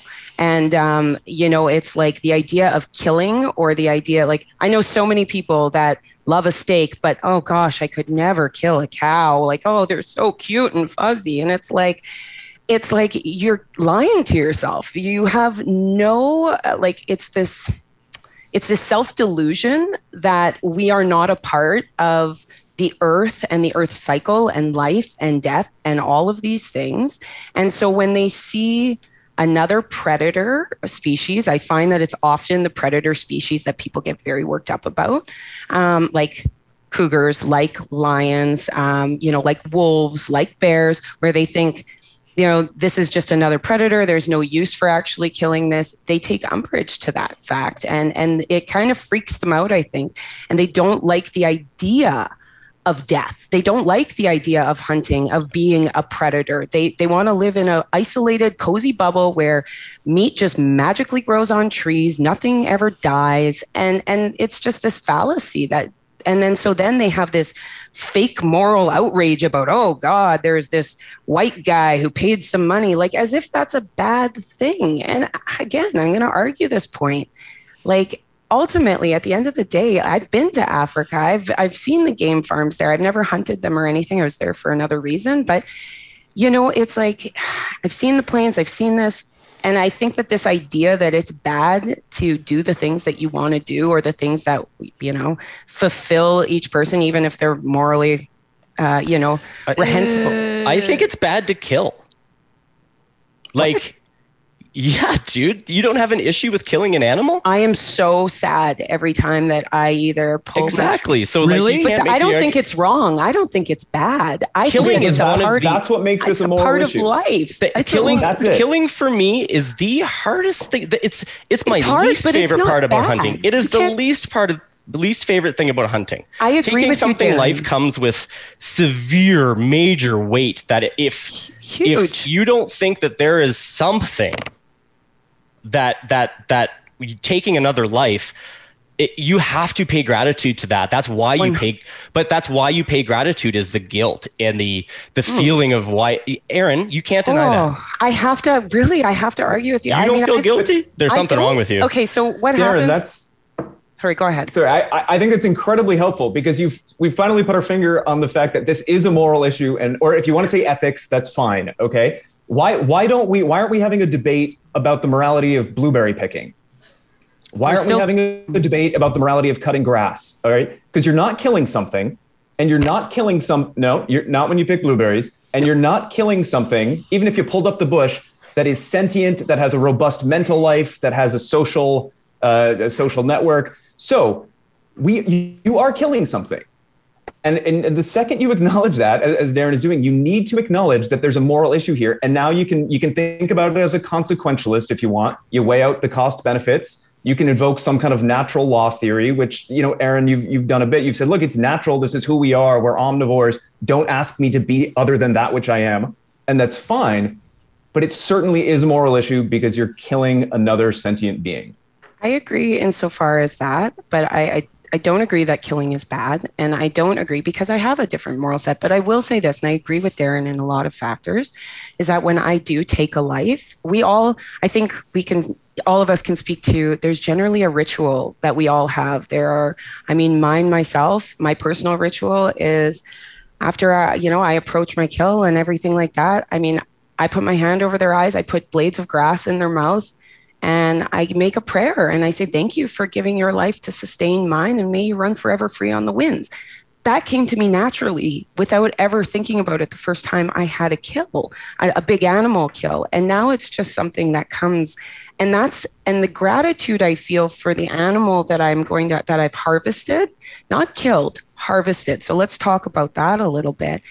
Is the, is not a guilt though. Yeah, and Eireann, that's semantics. As a hunter, you can say ki- harvested. You could like we're killing something. We At are. the end of the day, like you have to. You're taking a life. We and are. I'm not saying that you don't like.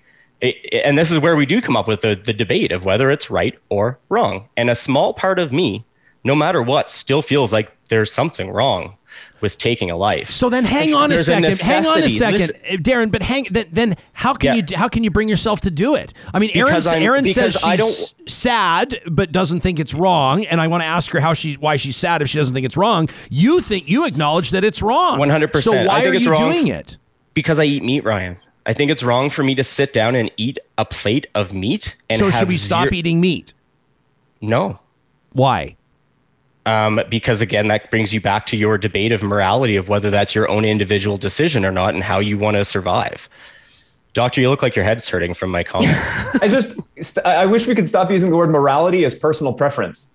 We all have personal preferences. I like wearing this okay, t-shirt rather values than a then. pink Use t-shirt. value. Use value as your word then. I don't I don't really you're getting hooked up on semantics again just because you No, studied no, this. I, I, I'm not. But if we don't use words in, in any sort of conventional way, it's not possible. If, if all we're saying about morality is, is it's your personal preference, then there's no debate to be had because everyone can have their personal See, preference. this is the philosophy thing. You can just talk in circles. I wish I would, have to, I would have to agree, unfortunately. But I think one of the other things that we can talk about, if we want to talk about, say, morality as a cohesive group, right? We want to talk about societal and things like that. Um, you know, then we get into the semantics of who has a right of of dictating the morality. Is it strictly the hunters, or is it everybody at large? Like, we want to talk, say, um, so for in Alberta, for example, because this is the numbers I know, um, 89% of hunters are males between the ages of 20 to 54, as per uh, the government audited study of distribution of the regs. So only 11% are women. Does that mean that, you know, if we're going to look at morality as a cohesive and everybody kind of gets to decide, which I think is where you're going with that, Professor, is that morality is more of a group consensus, then are we only sentencing, uh, you know, basically men between the age of 20 and 54, or are we looking at the whole cohesive whole? And maybe how do we get a better discussion or a more balanced discussion around hunting through all representations, not just, you know, where we see it normally? I don't even know where to go from here. I'm- This is I'm- fantastic. I'm- I- I'd be curious to know what, even if you're just playing devil's advocate, what do you think it is that vehement opponents of hunting find so objectionable? And I mean, I have some thoughts on this, but but I'd be curious. So, so it's killing, but but um, I mean, is that it?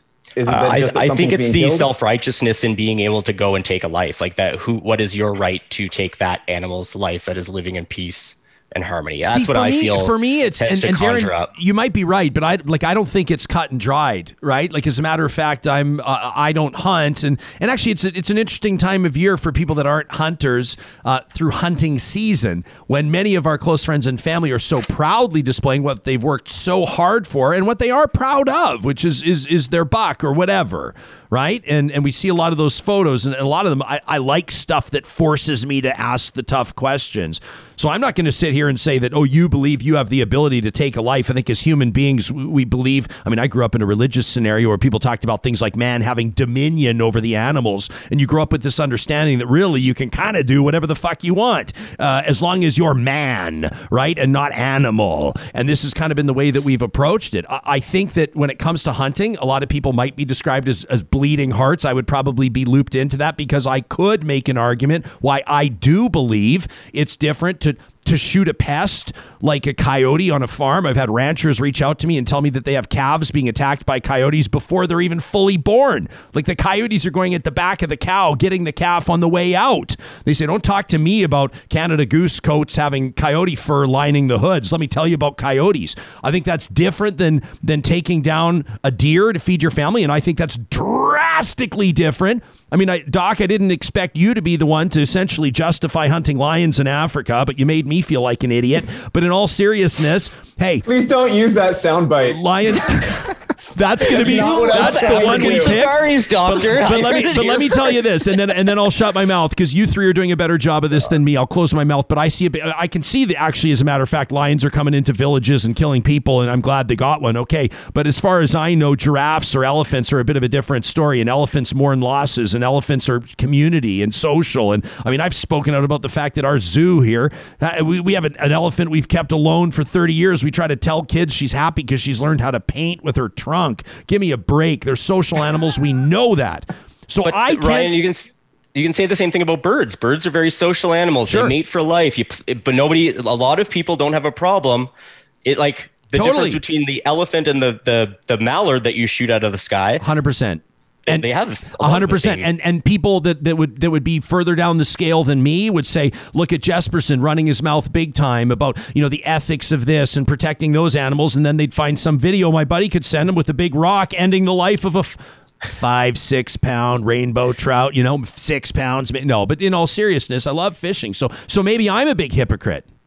I think that it's a fear of death. Again, I'm going to circle back the vehemence uh, and and the pushback. Only happens, really, truly only happens when you get closer and closer to something um, that reminds people of human of themselves right? It's this this fear of the life and death cycle and of your own mortality. And so being confronted with that mortality is not the same when you step on a cricket or when you kill a spider. You know these are people who kill mosquitoes every day but you don't see them freaking out. But then the minute the animal starts getting a little bit bigger, a little bit more social, a little bit more reminding them themselves of themselves, that's when we start to see the vehement pushback. So I think that this uh, this real real uh, like fear is what it is is really of our own mortality and is reflective of our own mortality and our place in the life and death cycle. And like I said, aside from the Disney characters, which obviously that creates a ton of pushback, but it's the more complex the social structure or the larger the mammal, the more it, people will identify with that animal and then become fearful. And when people become fearful, they become explosive and counterculture. But you won't see those same people, you know, throwing their arms up and having a protest and, and trying to basically cancel a person's life because they, you know, they snared a rabbit or because they shot a goose or because they stepped on a cricket like it's only when they see a, uh, a simultaneous or some kind of parallel between them and the animal that was killed that you see this type of vehement reaction. I think you bring up a good point Eireann because it's like i i personally find it a very spiritual like i have found spirituality yeah. again. I, I grew up in a church uh, and you know my mom gave me the choice when i was 13 and i said this is not right. And i haven't been back since. But I have found my spirituality through hunting and through that like you do you you put things back on yourself. You you see your place in this world totally differently. Like i i've begun praying again. I pray to mother Absolutely. nature of all things. Like there's yeah. it i think there is that um there is a way to you're right that you it does turn it back on the person. And i think until you've experienced that it, it's hard to speak on the ethics and values I, side of things. I have to jump in because I want to actually uh, agree. My I think the turning point in my life and what really it became my entire life philosophy is I was 13 years old and my father identified as a Catholic. And I asked him why he never went to church, uh, you know, and uh, we were out walking, we were going for a duck hunt. And uh, he turned and he looked at me and he said words that formed my entire being. And he said, Eireann, God is everywhere and the outdoors is my church. And mm. that resonated for the rest of my life. And when I walk through the woods, I, I'm praying, I'm meditating, and it is a holy spiritual uh, you know thing and the idea that hunting is strictly going out there and killing is so asinine and it is so wrong and to dispel the you know these these myths about what it means to be a hunter is to completely, you know, like you said, Darren, the killing aspect is just this tiny little aspect of the hunting when really it is an entire uh, way of being. And um, you know the the gratitude and the life and just being connected to our outside world you know hunting season you know darren it starts in january when we're getting our our equipment tuned properly when we start training when we're going to the gym when we're hiking when we're setting up our trail cams when we're sitting there quietly watching a herd of deer or elk and just enjoying being a part of nature you know that that aspect of it is really, I don't think, considered when you talk about the morality of hunting, and it should be. It should be part of the conversation. I, I also completely agree. Um, that it should be, and I've, I've I've written about this, so I agree with with a lot of what you're saying. Maybe I'll just play play devil's advocate a bit. There's there's a few reasons people tend to really object to hunting, and it has to do with the fact that harm is being done to an animal and that fundamentally whatever satisfaction the hunter is enjoying is absolutely insignificant compared to the absolute loss of life, the loss of existence to the animal. So whatever benefit you get just simply can't be weighed against that. Now, the, the, the usual counter to that is, you know, we're all animals, animals kill each other, we're, we're omnivores, this is how it goes. So the next response is, yeah, but it's different when a lion takes a gazelle because they don't have a choice. That's what they do. They're not going to go full veg right? It's it's just not going to happen. And so some people would say you as a as a rational hominid, you could decide I'm not engaging in this. So then they think strictly speaking, if you don't have to engage in it, why are you choosing to engage in it? I, I think there are plenty of ways to respond to that.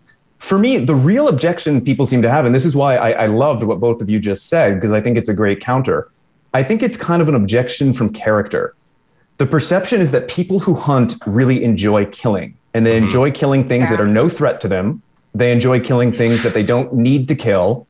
They enjoy eating meat that they really don't need to eat. And I, and I will push that. We yeah. don't need it, right? We don't. But then you um, get I eat meat, so I'm not I'm not I'm not throwing stones, but we do not. We don't need to eat it. And so then you get this extreme Walter Palmer scenario where people say, what is it in someone's soul that makes them fly around the world and pay tens of thousands in dollars to shoot something just so they can get a picture or get a trophy? And I think they get so kind of repulsed at the the perceived character that person has. But as many of my hunting friends and as you guys just expressed, for many, perhaps most hunters, that's not the motivation. Right. That's not the experience. It's a kind of somber union with with nature one in 1000 would be a sport hunter or maybe one in 10,000 maybe but you know just to answer your one question what would push somebody to become to go fly around the world and do that maybe it's the fact that we are no longer living our base animal nature which for a man is to generally hunt and harvest and war. And you talk about you know human nature. We want to talk about human nature as if humanity is this enlightened you know species. We're not. Let's just be very clear on that. And so, if somebody feels for whatever reason, perhaps they have a stronger um, predator drive as a human, then maybe that's how they are getting, you know, use, utilizing what's available to them to do that. I'm not saying that's the truth or not. I'm just proposing that that could be one of the ideas. Eireann, your your comment it reminded me of that John Muir quote where he says, "I'd rather be in the mountains thinking of God than in church thinking about the mountains," um, and that's yeah. one that's kind of driven a, a, big part of my journey. I, I want to give each of you. This has been fantastic. Um, you know, we some people are saying, "Well, it's not representing my perspective. I'm not hearing my perspective on the panel." Uh, that's kind of what happens when you don't have 10,000 people on the panel because everybody is going to feel very strongly, very differently about this. I love that the three of you bring your unique perspectives. And, and as I often do with our guests and with panels like this, I'd like to ask you to give us something to walk with and something to think about. Um, so, Darren, why don't you go first? Sort of a closing remark, so to speak. Sure. Um, I think all I hope that this conversation did, I know we got hung up on the morality side of things, but is to really question where your food is coming from and your place in that cog. This is a, I think we've proven that this is a conveyor belt that cannot be shut off right now. I think that has come to light through COVID. And I just, I hope that people questioning these values that they did in the past 14 months of where their food is coming from sticks with them for the next 14 years. I hope that that, that isn't a fad. Eireann? Um, I would hope that, uh, I guess that people are open to the idea that um, perhaps their opinion or their morality um, doesn't necessarily consummate a correct assumption of how beneficial hunting can be from not only um, you know a, an environmental uh, aspect but also from a personal aspect. And i mean i'll just speak to that that during covid a lot of people found um, you know, a, a, calming or a sense of centering um, in these crazy times by going out and reconnecting with nature. And how they choose to do that, I don't think is open for judgment. Um, I just think that everybody should allow others to live as they see fit and, um, you know, do no real harm, right? Doc? Anytime you're going to be taking a life, there's a moral issue involved you need to think about whether it's right or wrong. You need to think about why you think it's right or wrong. And if you can, find someone who disagrees with you and try and exchange reasons.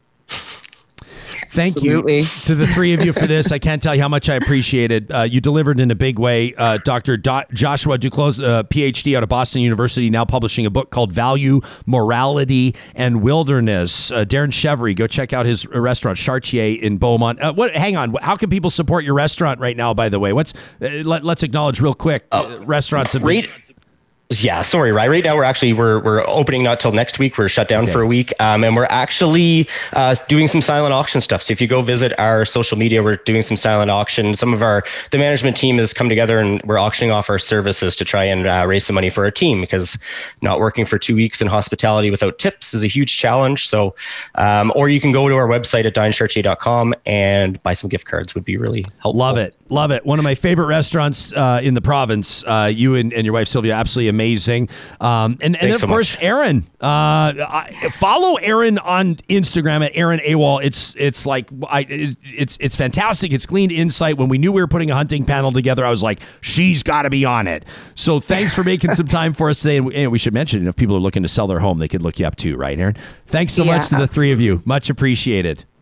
Thanks so much, Ryan. Thanks, Thank folks. you. Thank you. That was a great conversation. Uh, that roundtable is produced by uh, Sarah Hoyles, who also does an amazing job passing along things called top sheets. And you'll see right here at the top in the asterisk, uh, asterisk says, uh, We will be uh, looking at First Nations or Indigenous hunting traditions on a later show. And then there's stars and asterisks all over it. It's in would- all which- caps. which- in all caps, right at the top, which would indicate to me you probably were uh, uh, desiring to have me mention that before I introduced this hunting panel. But I'm really excited for that conversation too because it's going to be.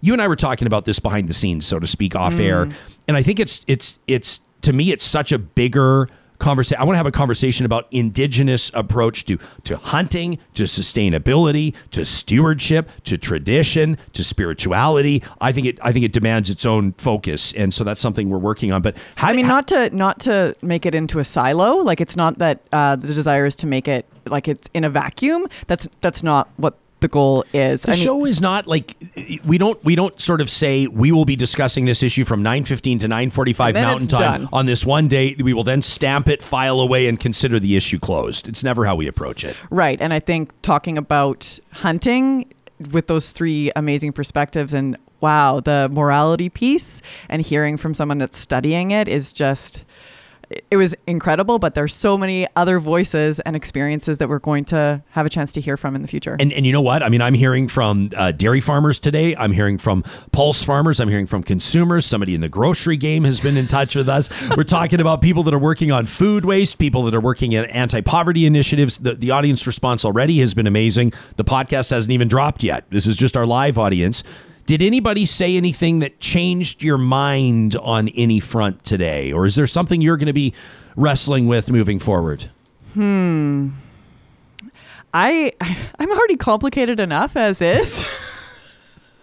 like I I really really wrestle with my food choices. Yeah? I do. I the thing that I most appreciated was Darren and his honesty around it's like it's hard and I, I like it is death and it is like I'm doing and same with Jeff. I mean Jeff in our first panel talking about calling himself a murderer. Um, yeah. like so to me i wrestle i wrestle with it and i wrestle i know that i'm but one person and when we the discussion around water and looking at how we use land that it's it's from corporation standpoints that as one little person one little consumer how much of a difference can i make? But i still feel that i need to be i need to choose wisely and i need to be intentional if that's kind of it's a kind of a trendy word. Intentional is one of my favorite words. really? Yes. okay Be intentional about what you say, about what you watch, about what you listen to, about what you donate to, about what you comment on, about what you dig in on, about what you let slide. Do it with intent. I love this from Hawes. The religious man goes to church and ponders hunting. The spiritual man goes hunting and ponders God. I've seen that said about fishing. I've seen it said about hiking. I think people probably mm. customize the quote to serve their own purposes, but I'll take it and register it. And I like it, Hawes. Sue, Sue, you and me both. Sue, I'm right there with you. She says, I am loving these panels. I'm confused and I'm also enlightened, and I have a lot of thinking to do and much introspecting. Sue, that is the best feedback we could hmm. possibly ever receive. Sam, did you change your mind on anything in the, in, in the last two hours? All right. First of all, I want to point something out uh, that's a little off topic, but if, if you can see on camera four here, the way our studio is laid out, we have we have a big screen right here that shows the show, and Sarah actually has a. It's hard to see because of the trees in the way, but there's a little screen in front of Sarah on her desk. Throughout the entire panel, Sarah was jumping up out of her chair to chair to watch it on the big screen because it was so engaging. True Um, story. yeah, it was just like that was. Uh, oh my god, that was one of the best panels I think we, we will ever do. Um, Whoa, whoa, whoa, changing- whoa, whoa. We got Oh, okay, that's fair. Yeah, I, I shouldn't. I shouldn't set the Well, bar hey, there. You for know, I future like shows. it. You've Yeah. laid down the gauntlet, Yeah. Hoyles. Now oh, you gotta- want me to bring more? You got I to will keep. bring you, got- more. you better keep delivering. Yeah. I think going into this panel, I was I was very aligned with with probably with Ryan on this one, in that like I I know a lot of hunters. I've never done it myself. I've eaten hunted meat. Um, I have a, a really good friend who's a vegetarian that loves game meat. Like she basically she's she's a vegetarian because her you know her personal code is is factory farming and that's her issue. And if she meets somebody that does that goes for a hunt and she gets some of the meat out of it she's so happy because it's you know it, it's a little bit more of that straight from the land one animal harvested give it to as many people as you want type of mentality. And that's kind of how i went into this conversation. So i don't think i've really moved a whole lot. I think that you know between our first and our second discussion um, the thing that really kind of hammered down to me is that if you want to make a difference, if you want something, if you want to make a choice that is, you know, moves the needle in the sustainability perspective, uh, eat less, be more mindful about what you're eating. Buy from producers that are close to you so that you're not paying for jet fuel to bring your food in. I mean, I think that that's one of the things that we, you know, a lot of people like to like to just eat vegetables and like to eat sustainably and and and insist on eating you know uh, grapefruits and lemons in the middle of the winter. Sure. and and you know you're you're burning jet fuel to get that here. I just i hope you remember that. Yeah. so it's it's it's about choices. It's about it's always going to be damaging to the environment to confu- consume food. Are, are we going to be damaging over here?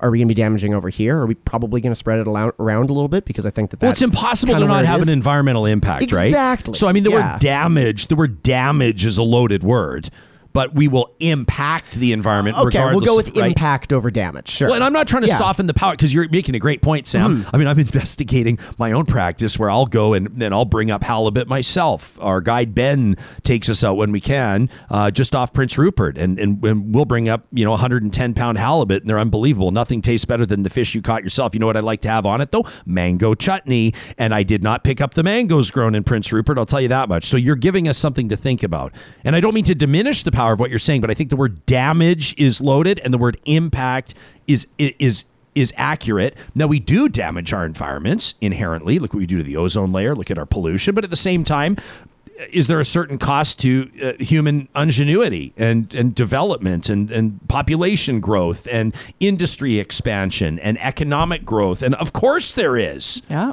right? This will be the home for these difficult conversations. We don't want to assume anything. Assume anything's right. We will assume a few things are wrong on the show. We have basic minimum standards. I, I appreciated that, it, that there was Yes. clarification in, in the roundtable that that it's not simply a free for all and that judgment is always to be considered off the table. We do judge people unapologetically on a number of fronts as a society. I think that's what makes us decent and ethical and civilized. Well, that's what I mean. When we're in community with people, that is required. It is required. If, if we're just living on our own, you know, no big deal. I'll just, I'll guide, I'll be guided by my own sense of what's right and wrong. But when you live in community, you need, you can't just be thinking about yourself and how your moral, morality values. I just, I really appreciated unpacking of the terms and yeah, how some terms can be used by some people in some ways, and then having the doc there, I love you're like, hey doc, um, having the doc there to be like, this is actually what morality is. Jillian says, My black and white science brain had a hard time with how the panelists seemed to struggle to provide clear reasoning for the positions they were taking. She says, I don't degree, disagree with their stances, though. What I liked was that they're they're on the record articulating something. Like oftentimes, I can feel this is what separates a lot of great orators from everybody else is the ability to be able to take what you feel and what you think and to present it in compelling concise fashion hmm. and very few people can actually do that So we ask these three and the three before them and the three to come on our follow up panels and our different angles and investigation on this. We're asking them to show up on the record on a high profile platform and answer massive questions. Yeah. I mean, is hunting moral or is hunting ethical or or and, and you even saw some hesitation where Eireann and Darren both go as as they as they, you know, prepare to comment on, for example, sport hunting or, or big game hunting in Africa as an example, going uh, kind of before they make their comment because they know where it's going to land. And, and Eireann knows. I mean, Eireann's followers on Instagram. Darren's uh, Darren at, at, at- is it Humble Hunter or Humble Hunting? I can't remember uh, his his Instagram handle. It's uh, Humble Hunting. Um, he's he's like he's an artist, is what he is. Uh, uh, with regards to how he portrays his love for. bu- Oh my gosh! I just realized I didn't get him to do an elk call. How did I not him get back. him to do an elk Get call? Get him on the line. He what? Oh, he is the current Canadian elk calling champion, and he competed in the North American finals. Cheverie, if you're still watching, if you're still tuned in, sign back into our Zoom. We'll bring you on for an elk call. There's no way in hell I, I can't let that slide. How did I do that? That's me dropping. I was I was like you. I was just tu- I was just listening to this conversation, like Yeah. forgetting everything else. That could also be like exclusive content. It could be exclusive, maybe, maybe just to our Patreon supporters. What do you think? We're always looking for ways to thank our Patreon supporters.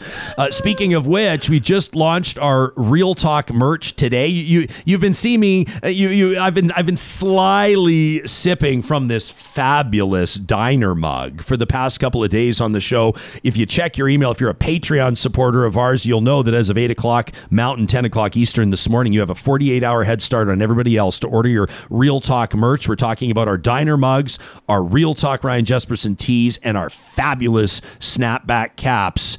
Um, I, would say the cap's my favorite, but the mug, when you hook your finger in, it just sit. It just sits. It's one of those. It just sits there perfectly, unbelievable. Um, so uh, Saturday at 8 a.m. Mountain, 10 o'clock Eastern, our online uh, e-commerce site, our shop will open to everybody at ryanjesperson.com. If you want that head start, you can follow us uh, and support us on Patreon. We're so grateful uh, to the people that do that as well. Wanted to give a shout out to the teams at Sherwood and St. Albert Dodge today. If all this uh, talk about getting outdoors has you thinking about what's going to get you out there, your rig, uh, maybe it's because you know it's time for a replacement. It's time for an upgrade. Why not consider the vehicle that has been known since the 1940s for its off-road capabilities, the Jeep brand is trusted more than any other brand when it comes to the off-road market and they have better selection at Sherwood and St. Albert Dodge than anywhere else in the province of Alberta. If you're doing a bit more heavy hauling, you're looking for something in the 3-quarter ton, 1-ton category, look no further than Ram. Of course, Ram, you will find the best selection in the province right now. And that's saying something because selection's tight right now at Sherwood and St. Albert Dodge.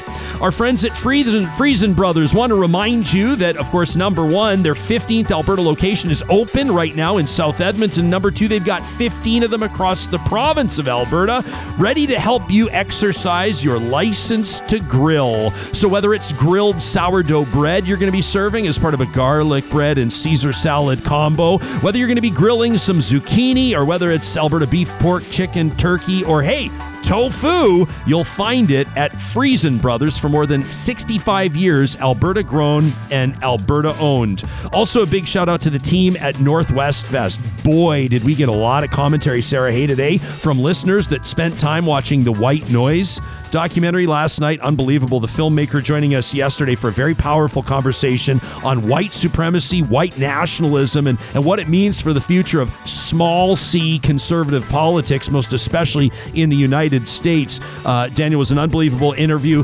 Northwest Fest is running right now on demand through till May 16th. So you still have a chance to watch White Noise or Vinyl Nation, the story about the resurgence of records. We talked to the filmmakers about that last week. Other great docs as well 40 feature films, 40 short films at northwestfest.ca on demand anytime, no matter where you are, through till May 16th. Real Talk is a proud supporter, the title sponsor of the Global Visions film series at Northwest Fest.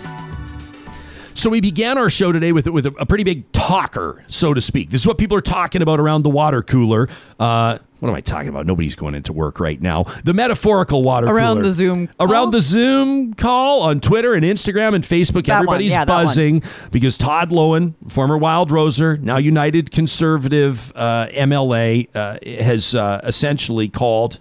No, not essentially, literally Mm. and directly called for Premier Jason Kenney's resignation. He basically says, Hey, listen, I mean, this is one of the things that jump out at me. We did not unite around blind loyalty to one man. He talks about how Albertans have lost trust and lost faith in the government. He says, because, Premier, you have not brought needed balance and reason to the discussion. He says that Albertans are no longer willing to extend us any benefit of the doubt on most issues.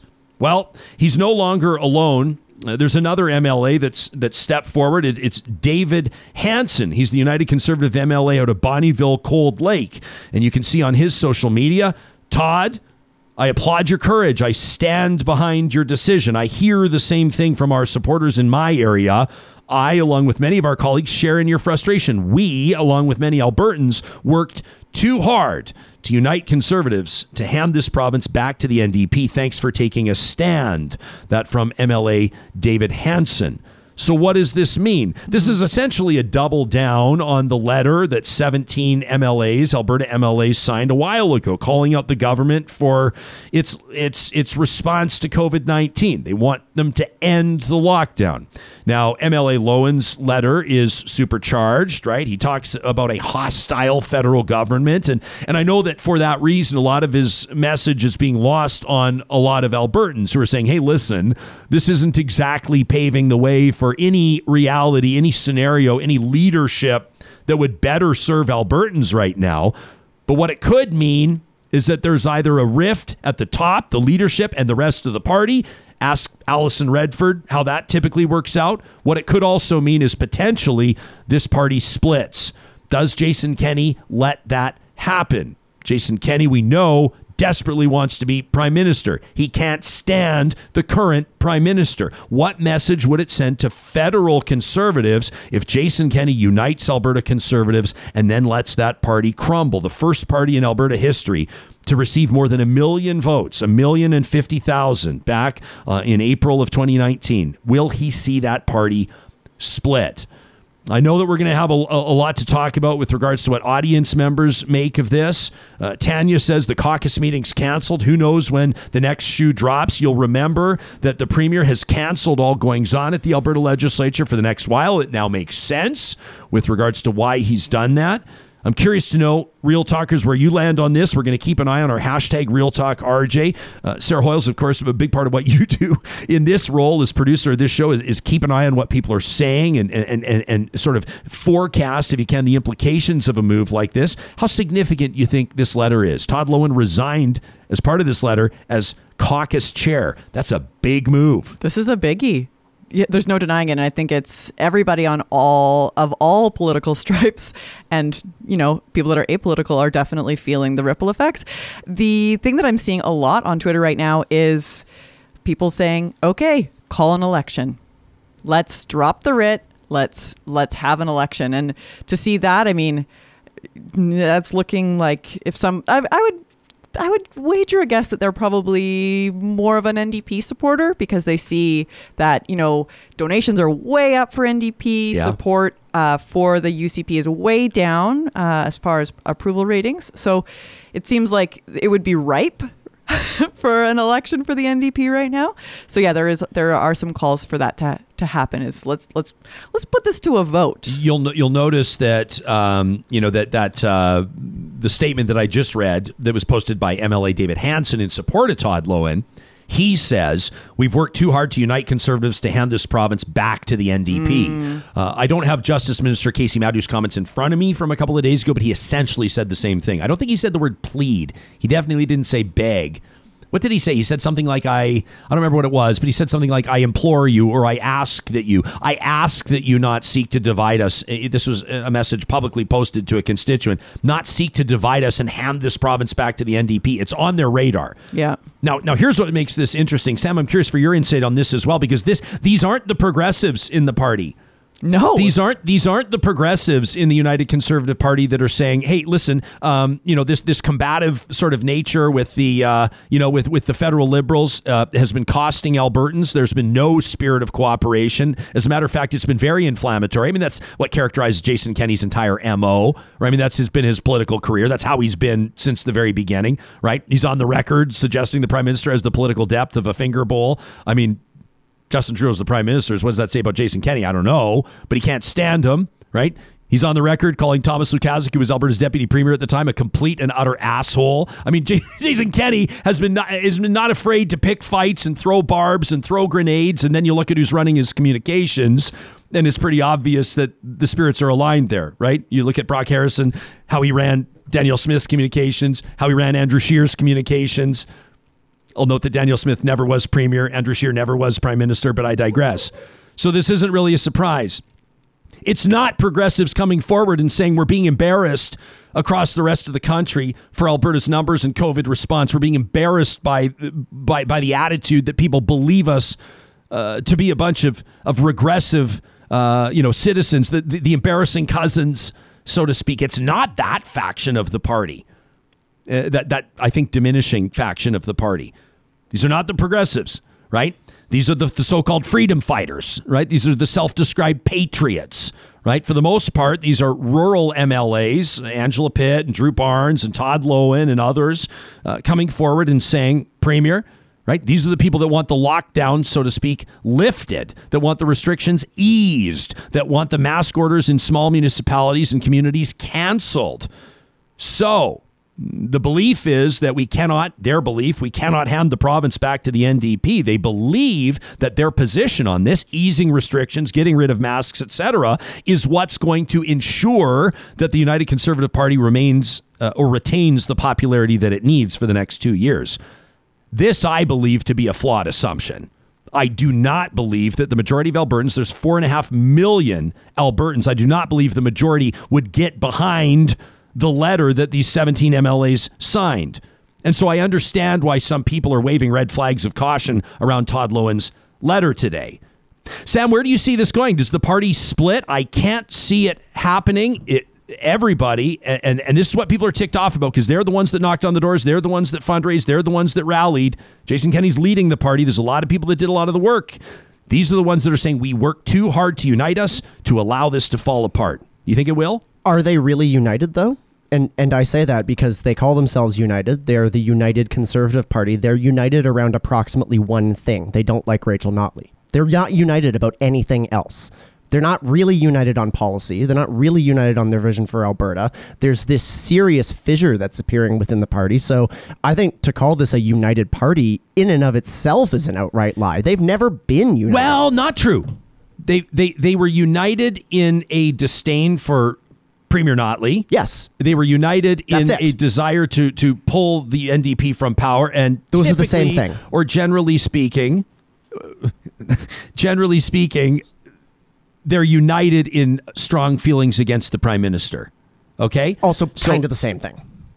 So, so Sam, okay. Sam, I'm going to push back for a sec. Okay. Those are not the same thing at all. The way that people feel about Rachel Notley, in big part, is is a misogynistic approach. She was treated differently than a whole lot of people. You didn't see former premiers with their faces up on driving ranges at golf courses. There's a real people would have a different feeling. I think if the NDP were being run by Rachel Notley's dad, a lot of people would feel differently mm-hmm. about that, and people have very different feelings about the provincial NDP and the federal Liberals. Those are not the same thing either. But I digress. That's my opinion. Back to you. No, I think those are entirely the same thing because they're united about things they don't like, not things that they like, not things that they will do, not things that they see going forward for this province. They're only united around people they don't like. Yeah.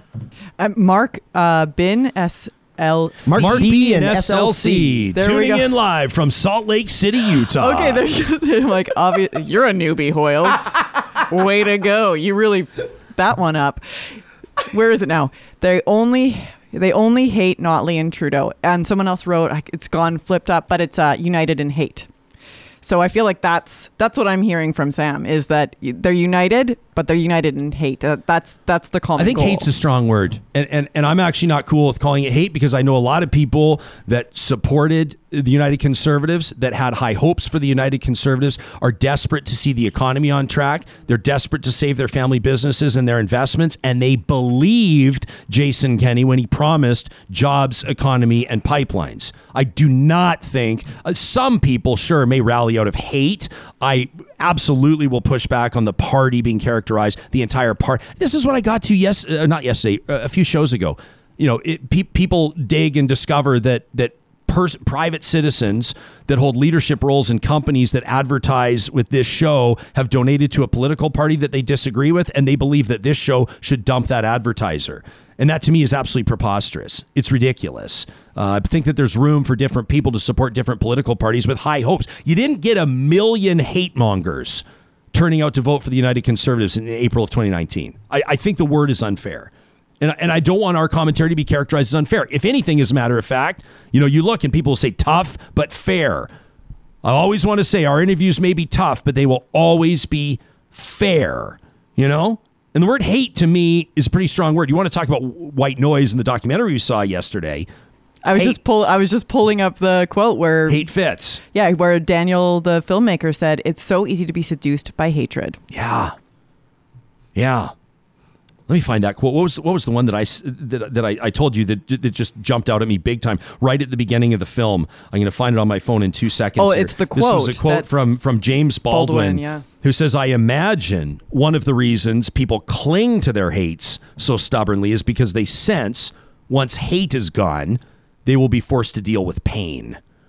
And I think that you saw in the faces of a lot of the people, or at least lived out by the, some of the subjects of that documentary. I think that it's it's fair to say that pain is paramount uh, when it comes to some of their personal experience. and like financial pain, uh, feeling like like losing jobs, not having the same kind of uh, wealth that they are used to or had hoped for.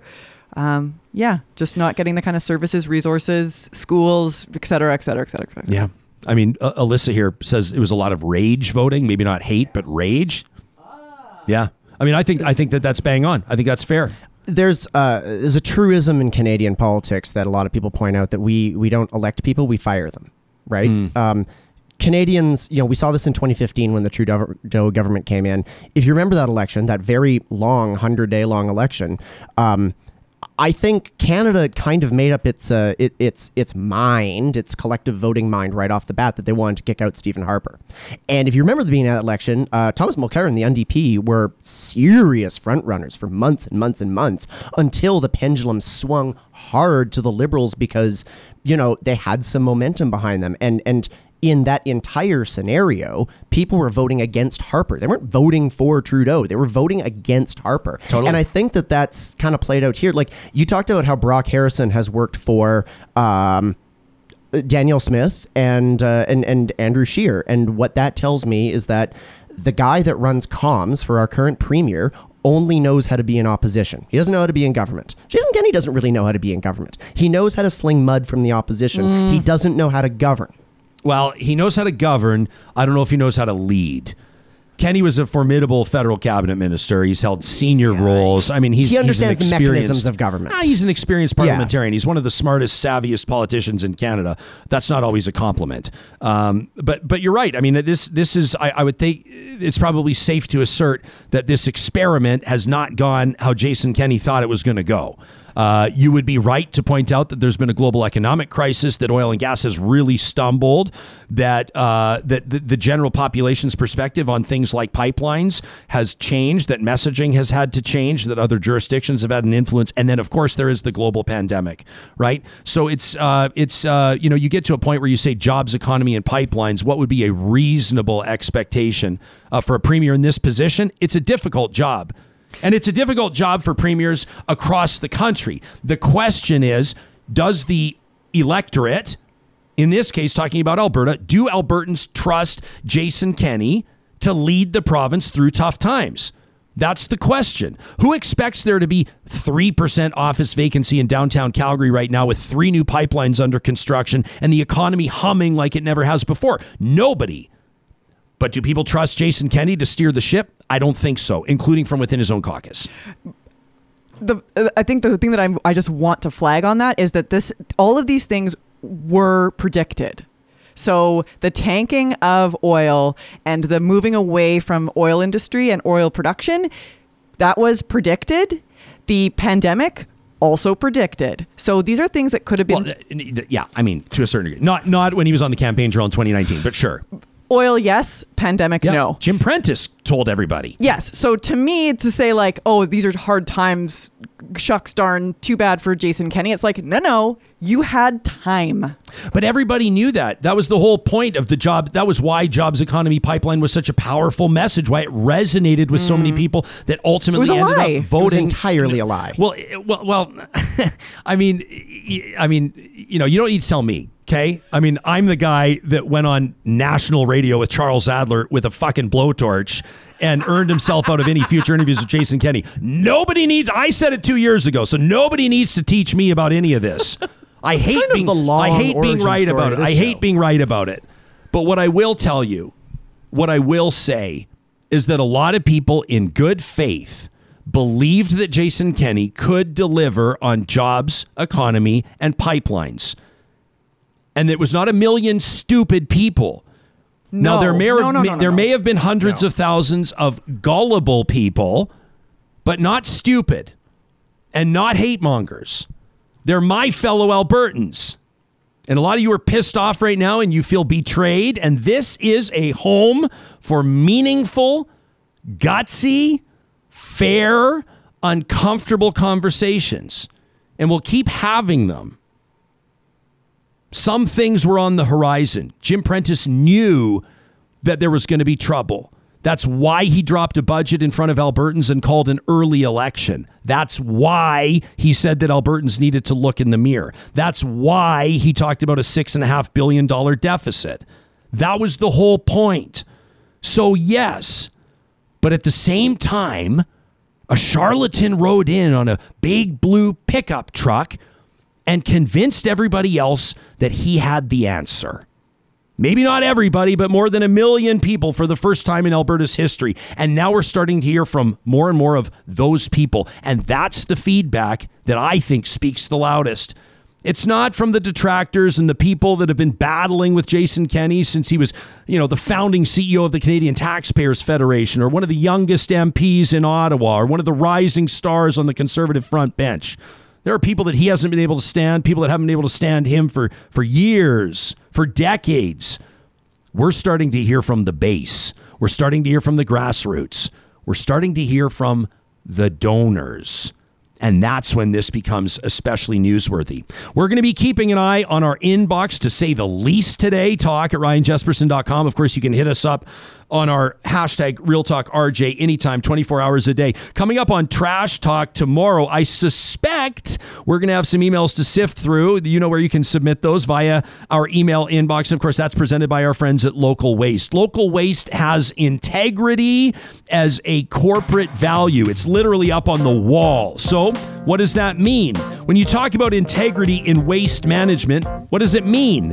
It means they're not going to sell you more than you need. It means they want to grow their relationship with you while your business grows.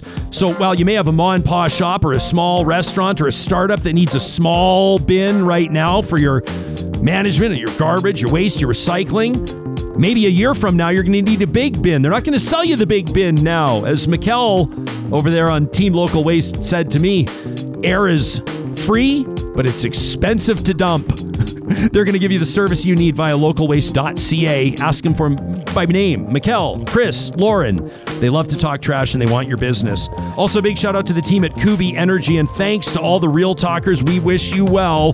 Those of you that answered their open call for resumes, they've closed that job opening.